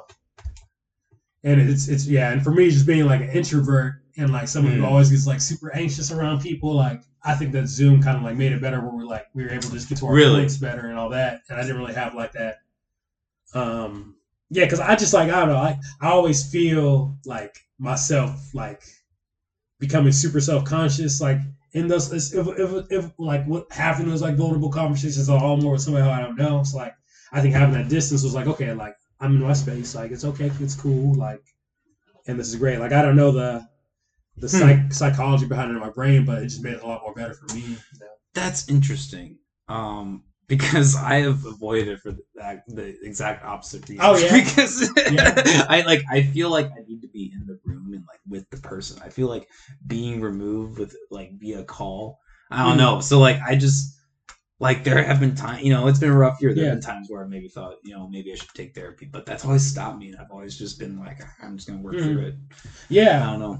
yeah, and I think it's a good thing though, though, because like I mean, to kind of like with that considered though, like having that distance, I also think that like kind of like I don't know, like it kind of gives because you're so com- like there- there's almost like there's almost like a productivity that hap, hap like that uh that happens in that like being uncomfortable too, you know. Mm. like just being able to like have those uncomfortable conversations like face to face like there's there's kind of like a, a like something productive like i think that kind of comes out of that so like with Yeah. that considered too like i think like even though it made me more comfortable and all that i think it also kind of like made it so I, that i didn't really experience something to the fullness of it like Mm. really kind of like what it feels like to be like yo like i tried to kill myself yesterday and like not saying that through a computer is like way more easier than saying it in person you know Yeah. you know, like I think that kind of robbed me of just like really kind of that getting into that space of like vulnerability, you know. So even though it was easier, it's easier is not always like the best, you know.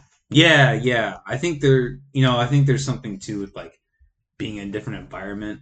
Like if you're really struggling with, you know, that kind of stuff, like like staying in that environment isn't really gonna like like it, oh, I don't know, like stepping outside of that and like dealing with it in outside different environment, it kind of wakes your brain up, kind of you know, mm-hmm. snaps it back in, in a way.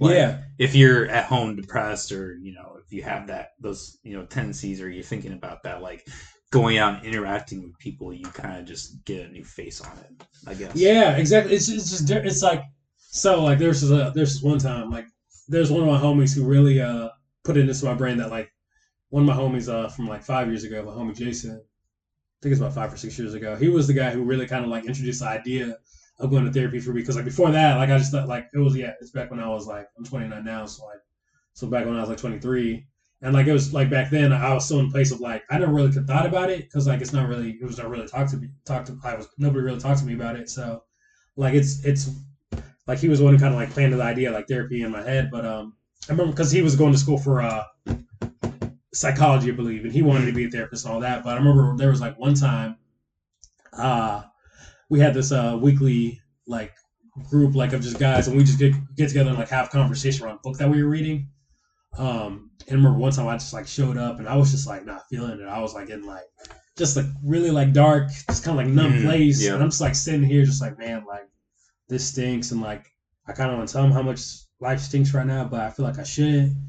But I feel like I should. And like while we were kind of just sitting there talking and like eating and all that, I like began like my body just like just began crying. I'm like man, like damn, like like it's and I think it's it just kind of shows like it's like I just needed to kind of like have the outlet at that time, but like like at that moment I was kind of like damn, like I'm crying in front of these dudes, like fuck, Mm. this is uncomfortable. This I I hate this, but like out of it, like the like and, and and like this is like this this just goes to show like it's like my homies like they were they what they were they did what they were supposed to do well in that moment. Like they were just kind of like were were there present. They didn't think it was weird. They didn't try to like change the conversation or try to make something funny. They were just kind of like really in that moment with me and all that. And after that, after that, like we had conversation about everything. I felt ten times better. So it's just like, man, like just that being in front of them and like doing this weird thing that I didn't like doing. Even even just like even admitting crying was just like the fact the fact that I just admitted it like a theory as opposed to saying like I was crying. Like my brain wasn't telling me to cry. Motherfucker, I was crying. You know, just like yeah. even having like that, that like those uncomfortable spaces of just like admitting that stuff, like it really kind of made me feel way better. So it's like, wow, like Mm. okay, I did this and like I don't feel like like I'm an alien or anything. So Yeah. yeah, so I feel like to go to come back to what we were talking about. Like I, I definitely do think there is a power in like meeting face to face with somebody and all that. Getting that human connection. Yeah, and I think man, I think it's needed all the more now, man. I was just having this Mm. conversation. Or like I, I was having whenever I say I was having this conversation, eighty percent of the time it's in my head.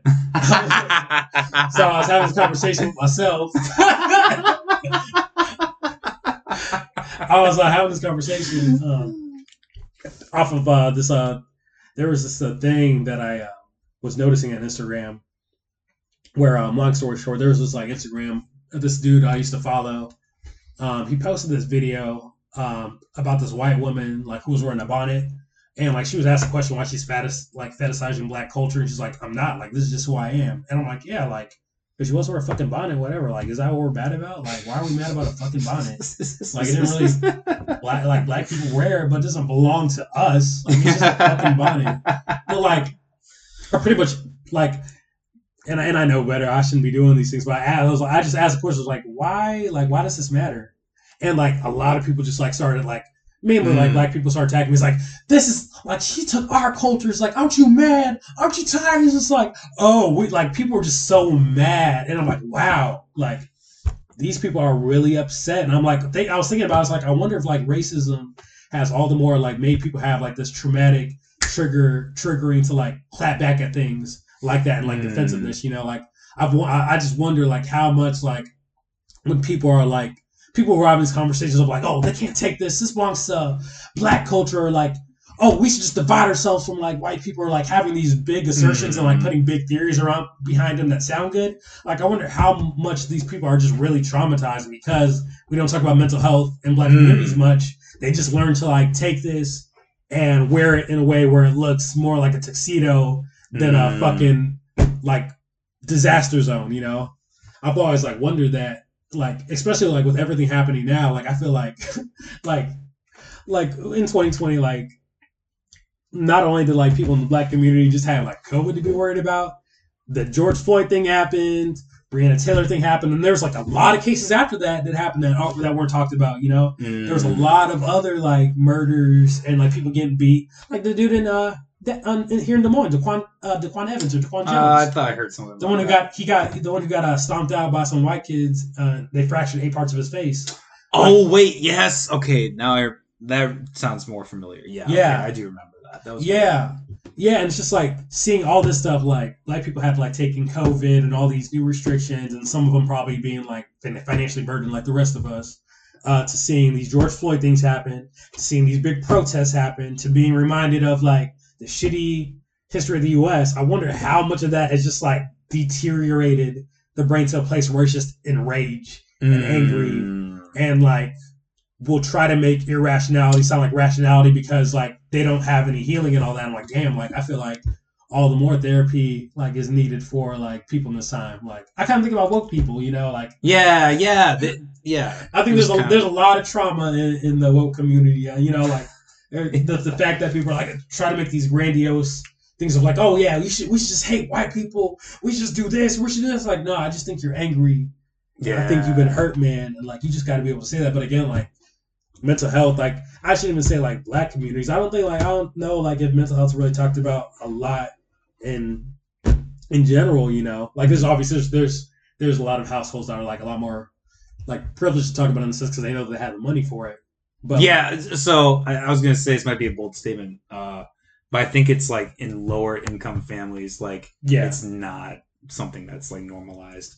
Like Yeah. uh, my ex's family, for instance, they were. I mean, I wasn't super high class, but I was probably upper middle, upper middle class. My ex's family was probably lower, and um, Mhm. you know that family definitely didn't really. I mean, I think they all suffered from severe mental problems, and Mm. really made put forth that effort to like really seek out it. And you know, me being in the environment I was in, uh, my parents almost put too much effort into mental health. You know, like Mhm. it that I think that says a lot.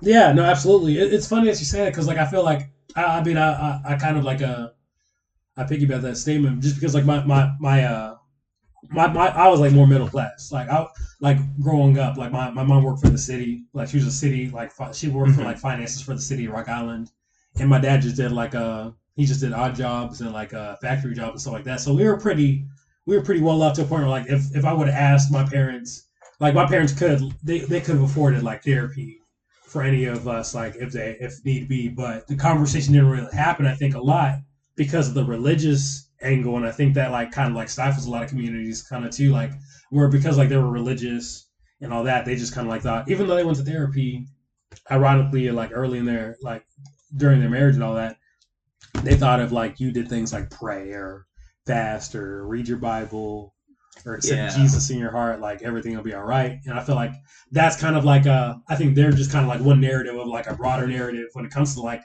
kind of the religious community of like where sometimes it's not talked about because like people are like, oh, like that's just man made um, stuff of the devil. Just pray and just don't eat for three days. Yeah, And pray while you don't eat for three days and you'll be fine. You know? yeah it's it's kind of like tribalism and i think that you see that in a modern day like you know talking Mhm. about like the censorship or like you know you can't say this it's like it's like that extended like Mhm. it's that like you just do this this person's racist so i'm not gonna like by that definition i'm just not gonna listen to anything they have to say and i'm gonna remember like forever shield them even Mhm. if that claim is not true which i would argue most of the time it's probably not in terms Yeah. of the media Yeah, exactly, exactly. It just it just kind of like it just cre- creates another barrier that like is the the demise of somebody. You know? Like, yeah Just like you'll you'll have those people who like who will just be like, oh well, okay, I don't need mental health. I just need to pray and do all and just go to church all the time. These people like. I, like I met people who are like that, and like they're they're just very unstable people. Like you just knew, like okay, there's something here that they're not honest about, but they're saying these things because they feel like they have to, and it's just like man, like there's not that uh when when, when that like when um that offer to like have those conversations mental health wise like isn't there like it just leads to uh just being destructive and just kind of like even destructive in the subtle, in the most more subtle ways you know like just kind of like keeping everything kind of in and all that Yeah. Um, this is kind of an interesting thought I had. I, again, Yeah. it might be dicey, but um, I feel like you're a person I can have this kind of conversation. almost with. there Um, I think there's something to be said where you know talking about like the woke people, like this pro-black movement, like nobody's really willing to look at the problems of you know black culture, and Mm. you know uh, like the glorification of like weapons or you know crime. Mhm. Like obviously, I don't really understand these things um, as much, Uh, but like the uh, expand on that a little bit more like the uh the glorification of crime like uh like okay now, like okay, like in hip hop, like you know, Mhm. there's a I I don't I'm not saying that you know because a lot of that crime is from low income status, oh, okay I know you know, but there is there is like something to be said where it's glorified, and it's not just in the black community. Ah, It's okay in it's in I mean it's in the white community too, especially in this day and age. yeah Um, probably just a lower class thing. Yeah. No, it, yeah, no. I think I think that's uh I think no. It's it's funny. Me and my manager have those same conversations like all the time, just about that. Like how like yeah, how there's kind of like this like uh like almost like people.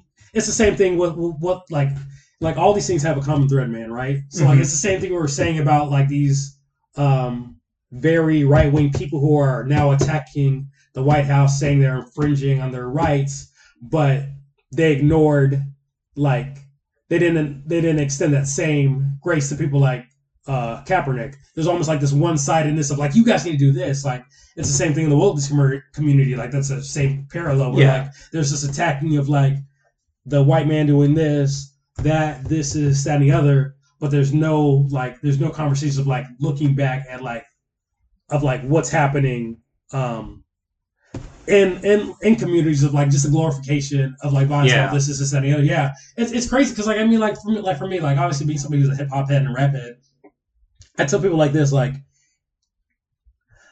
people like Jay Rock, uh, his Redemption album. I'll use that for example. Mm. Like he's some Jay Rock is a dude who was like like obviously the guy the rapper who signed with TDE, uh, who's from like the same place from Mhm. the same from uh, the same place uh, Kendrick was from. Yeah. Um, this dude was really in the streets. He was really like a gangbanger. He was really like selling drugs. He was really like in that narrative, the narrative of many black kids who live in like low income projects and shit like that. yeah, yeah. Like he shares his narrative of like gang banging and like shit like that in this Project Redemption. But I like how he did it because he shared it in a way where like he's giving you a picture of where he's from. He's not glorifying it. He's like, this Mhm. is it is what it is. This is the shit that I did. This is the shit that I've witnessed people do. The Art of Peer Pressure by Kendrick Lamar also. I was just There's thinking another- that. another example, you know, like they talk about kind of like this gang affiliate life. I think Nipsey Hussle did the same same a little bit too in some of his music too, Nipsey Hmm. Hussle. But um they're a part of like they, they talk about the narrative, but in a way they're saying like, yo, like this is the shit Yeah. that I've been through and experienced. And like for that, like what it does to an individual, it allows them to like know a narrative that's different and almost like empathize with it.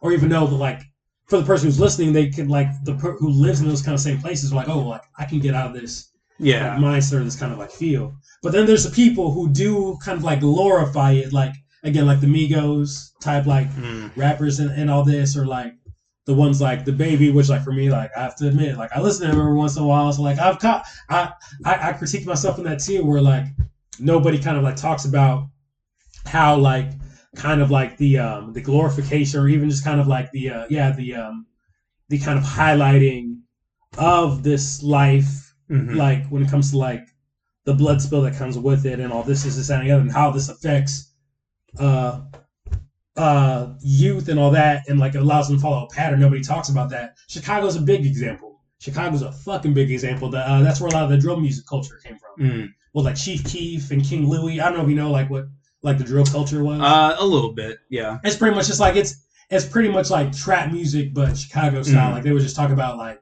kind of like running up in people's houses killing and all Mhm. this and the music in chicago like in, in west chicago it led to a lot of just like um it led to um a lot of people like a lot of this music leading to like beefs that cost 16 year olds their lives like 17 year olds their lives and all this is any other i know people like people who like are from chicago like listen to to that and get mad when people say like oh you can't talk about chicago you're not from it it's just like i'm not saying that to like demonize anybody it's just an observation of like what that music Yeah. does though but like nobody talks about like how the power of music like it, it's just funny like how how like that that that is like a thing that like nobody like how that's not talked about but like other things are kind of like being pursued to kind of like talk about it instead of like these things so Yeah, exactly. Like like another example, and these are you know generalizations. Like like you know, there's the stereotype that black people don't like homosexuality or very anti-homosexuality. At least like the older generations. Mm-hmm. Like my point is, and this is like I feel like more with white people than anything. Like you know we are talking about like on your episode, like the white people, you know, mm-hmm. like the Yeah. woke people. Like they like they can't have any mind to criticize any minority group.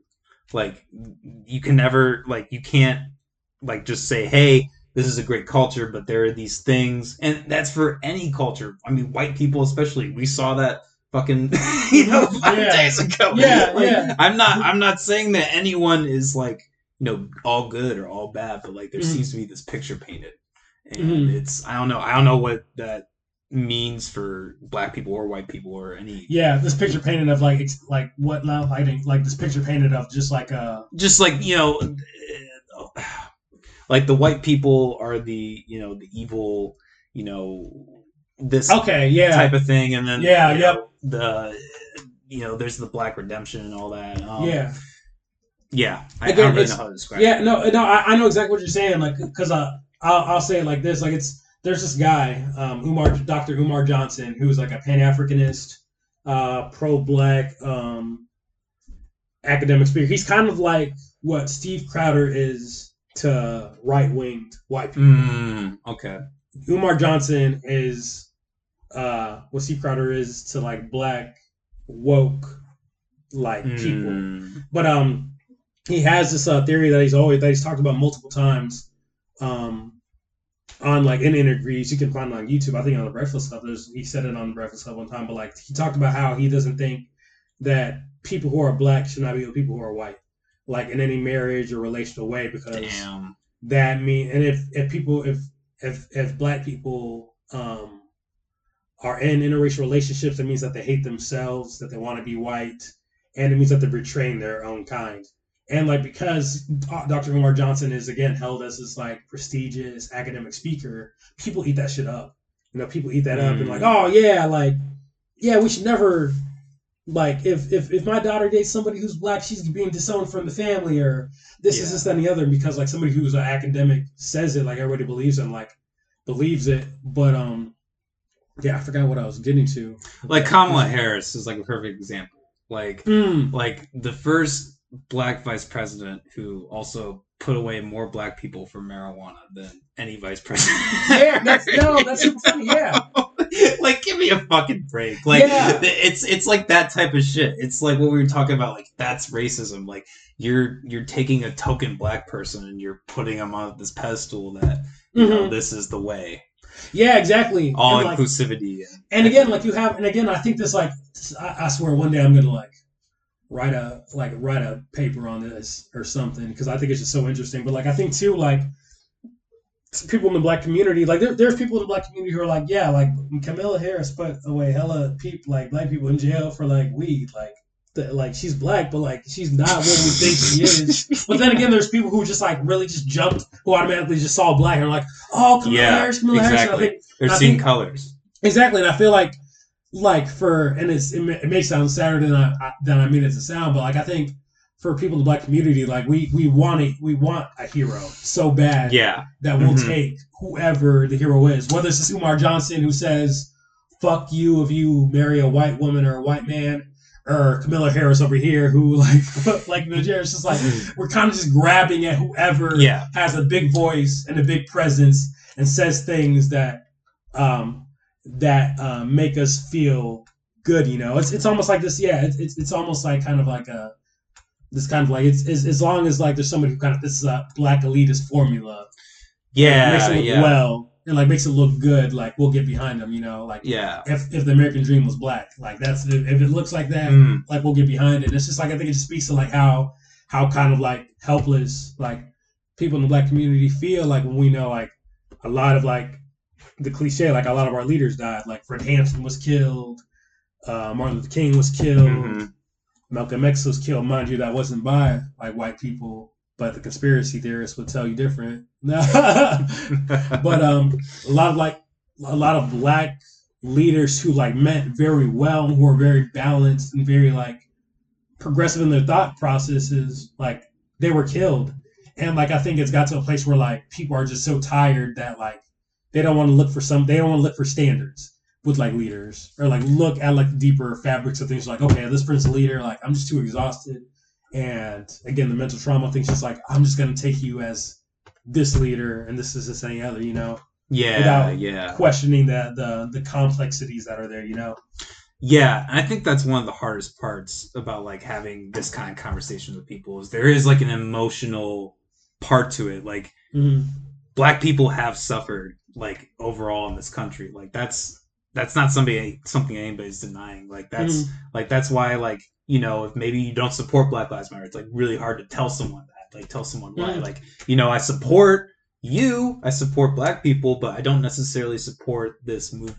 Mhm. You yeah, know? and it's because of that hurt piece, you know, like it's just because of the, just like I think some, it's again like just the um, the um, that there's a lot of people in the black community again like because I think it all leads back to that mental health piece. I think like when you're mentally like for, for me like I had this conversation with somebody um on that same thread I was telling you about um with uh, the the girl wearing the bonnet.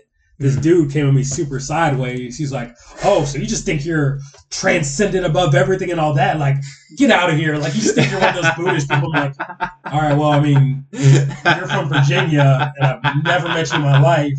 So for you to make that assertion, it's it doesn't mean shit.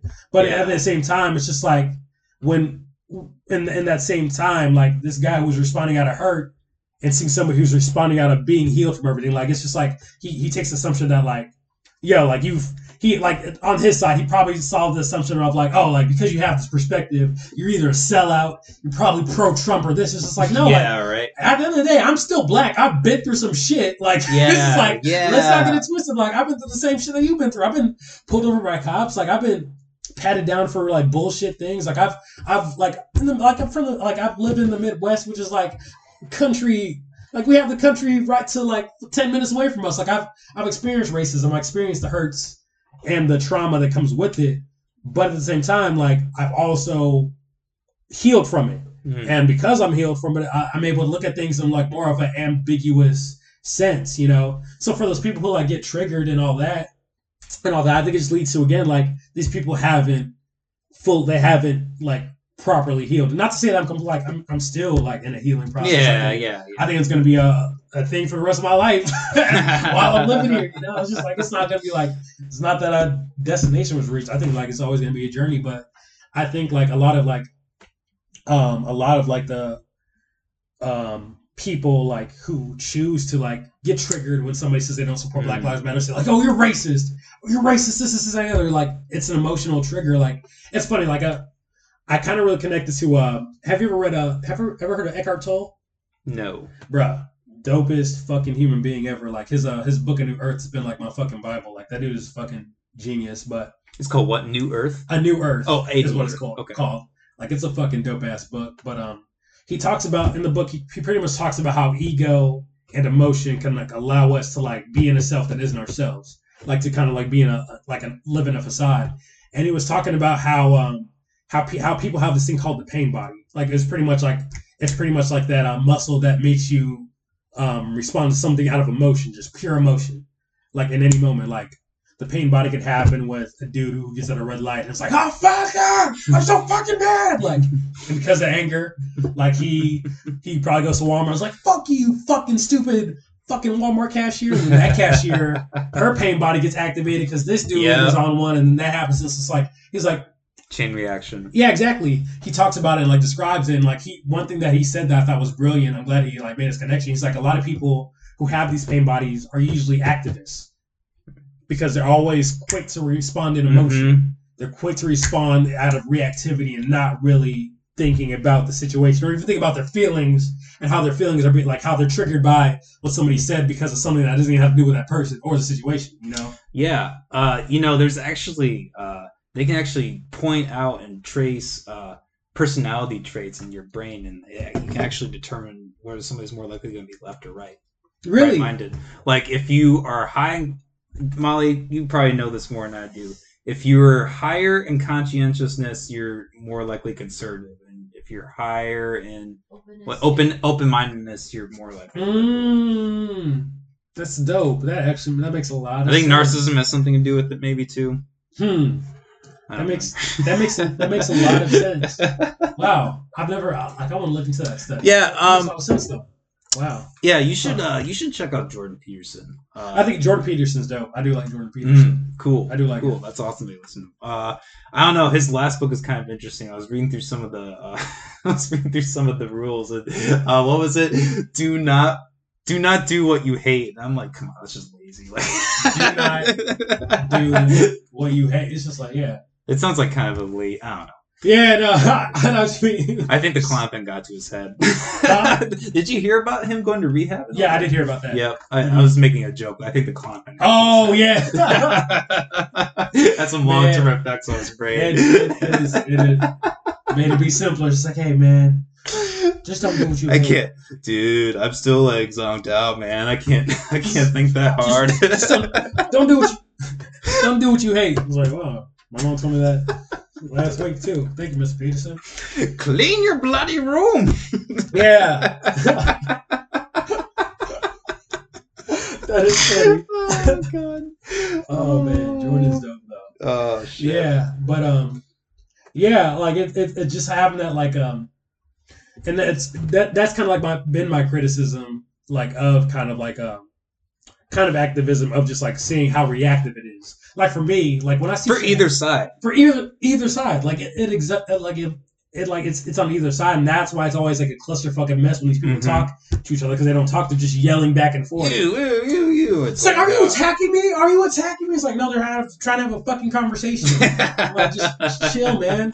Like, like, but it just comes out of like again, like a not there of like kind of like a, a trauma there or something that was just not kind of like picked, like was not kind of like recognized and kind of like worked through. Like for me, like I've worked through like a good amount of my shit. I still got a lot of shit to work on, but like because I work a lot of shit, like whenever I get in those conversations now, like I'm not mad. I'm just like, man, like I want to understand why this person's thinking what they're thinking. I want to know their narrative. And like, like if like I, I have friends who I've had conversations with who were like, who said um, George Floyd deserved to get killed, and I'm like, okay, why do you think Damn, for real? Why do you think that? And I'm like, I'm, yeah. shit. And for me, like again to say that, like again for the the people who hear that are triggered as well. Like I was triggered in that moment, but like I did. But the difference is like Eckhart Tolle talked about it. Like just because like you learn how to like not be controlled by your emotions doesn't mean you don't feel emotions. Like in those when I have those Damn. conversations, like I feel like my palms get sweaty and I feel tense, but I recognize like okay, my palms are sweaty.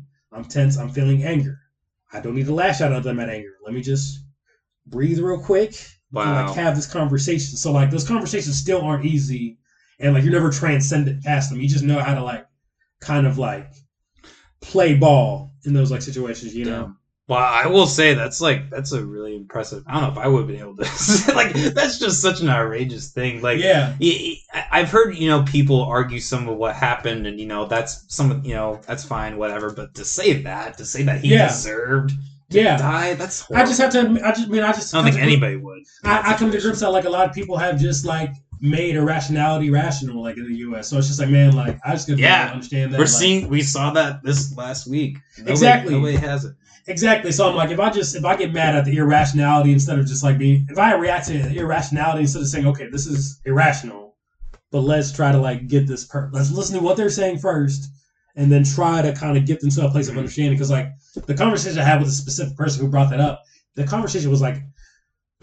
It lasted two to two and two a.m. And mind you, like we were at the bar earlier, I was kind of tipsy already, so I'm already like, man. Oh, that It's like, one oh, of those conversations. conversation. Oh. But at the end of the conversation, when I like kind of like broke down to to her like why he got like why the situation existed where he was like killed and like what it looks like for me and what it looks like when she and what it means when she justifies that what it means in my case she's like wow like I never thought about that. Thank, thanks for like bringing that back. It's like I'm wrong, and this, this, this, that, and the other. I'm like, wow, like know, that's dope. Even though like we had to get through all this bullshit for the last two hours, I'm like, I'm glad we got here to a point where you like you understand this small part. There's probably a lot of a lot of spaces of racism that you still got, but like you dealt with that one. Cool. Yeah, like figured it's one out of nine. Like meet, meet you next Saturday after we leave the bar.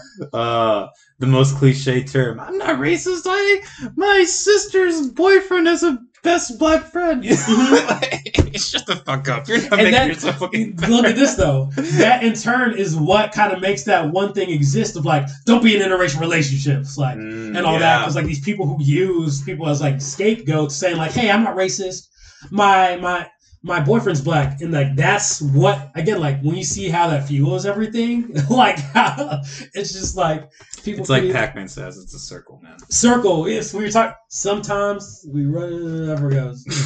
Sometimes the circles you run in just don't last. I remember. Yeah, that, yep, I do remember it. I've listened to that song a bunch. But yeah, no, it, it really is a true thing. Though, like, like once we understand the circle that's created, like, kind of break ourselves from the circle and try to make a, a straight, progressive, growing line. It's just like, It's difficult. yeah, it is it's fucking difficult, man. It's not. It's not easy. I feel like I still kind of like deal with some of like the, the we'll call them circleisms.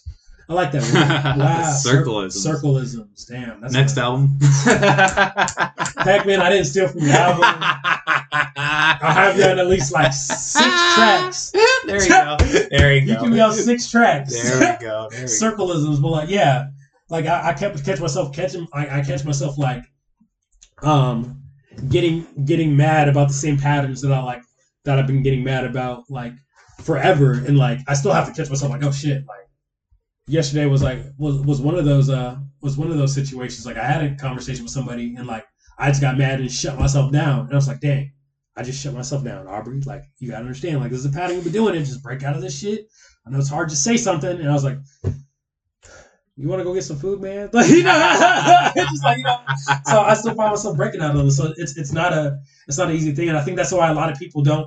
A lot of people jump into these activist uh, roles, kind of like self-given roles, without uh, focusing on themselves first. Because like the thing is, like it's it's work. Like if you're working on yourself and like trying to like get all that Mm. shit healed, that's not just Yeah. a month or a day or a week thing.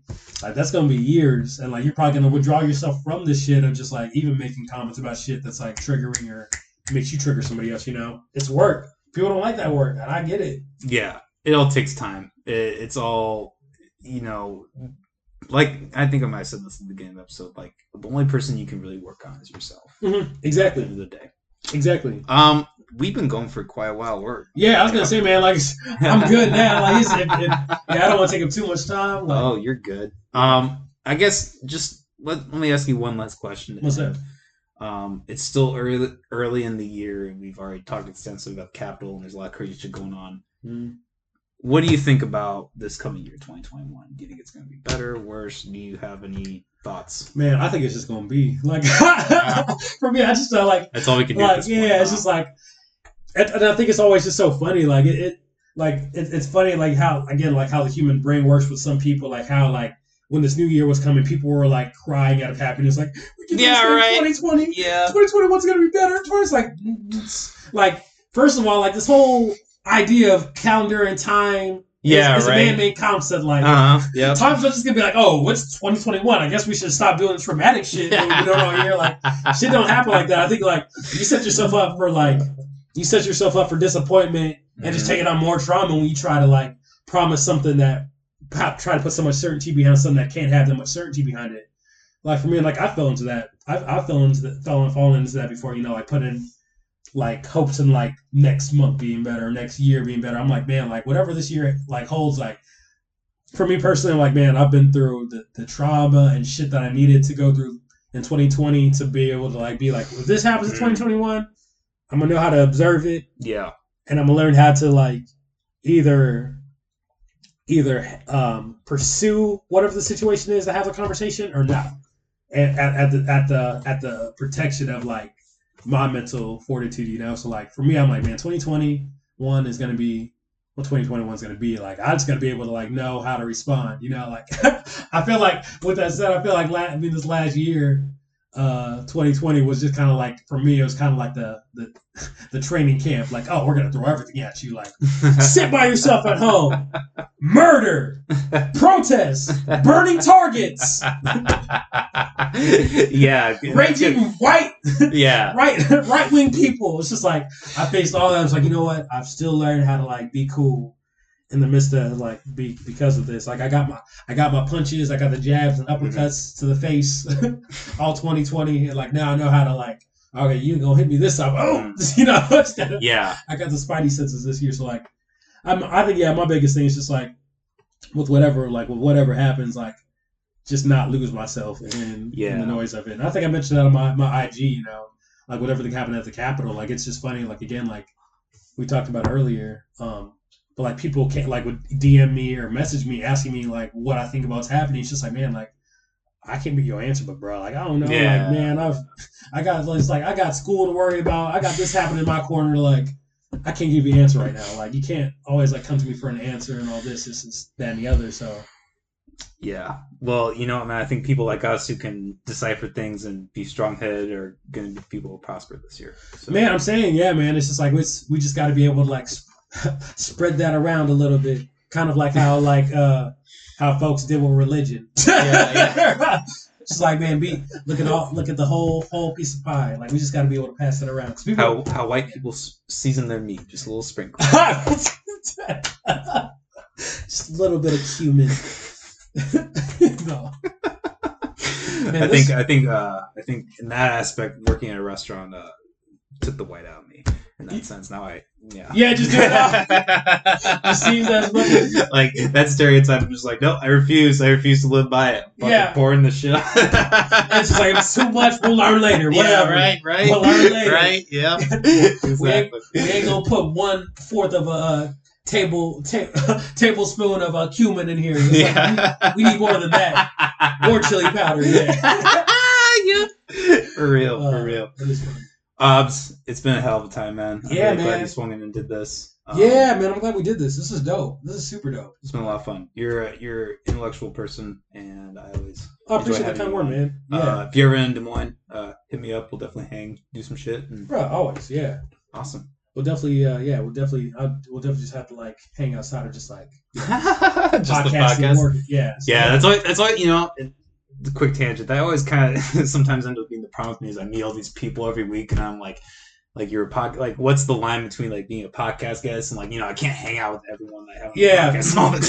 exactly. No, I get it. I definitely. So- I definitely get it. Trust me. But uh, but you're a cool guy, and uh, Yeah, and I appreciate that, man. I appreciate you having this podcast too, man. Like having like just various conversations with various creatives and all that, and just like letting it flow how we have, like how it flows. Because it's funny, because like me being an artist, we didn't talk about anything art wise, and that's okay. like, yeah, I'm glad that happened. Like it's, it's cool to have podcasts where we can just do that. So I appreciate that, man. I, I really do too. Uh, I feel like some people you can't really talk about this stuff with, and you are so oh yeah, I like that. absolutely. Yeah, man. I appreciate that. awesome. So, All right, everybody, have a good night.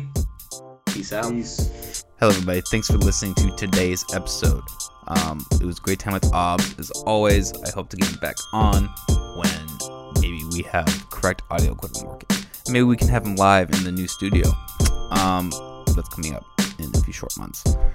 Uh, stay tuned on the 23rd. We're going to be live on YouTube for the more official start of the season.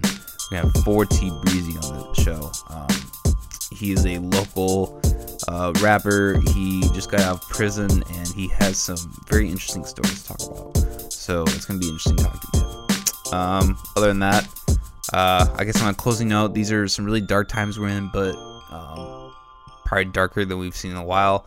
But all we can do is hang in there and stick together. So, yeah, let's try to do that. All right.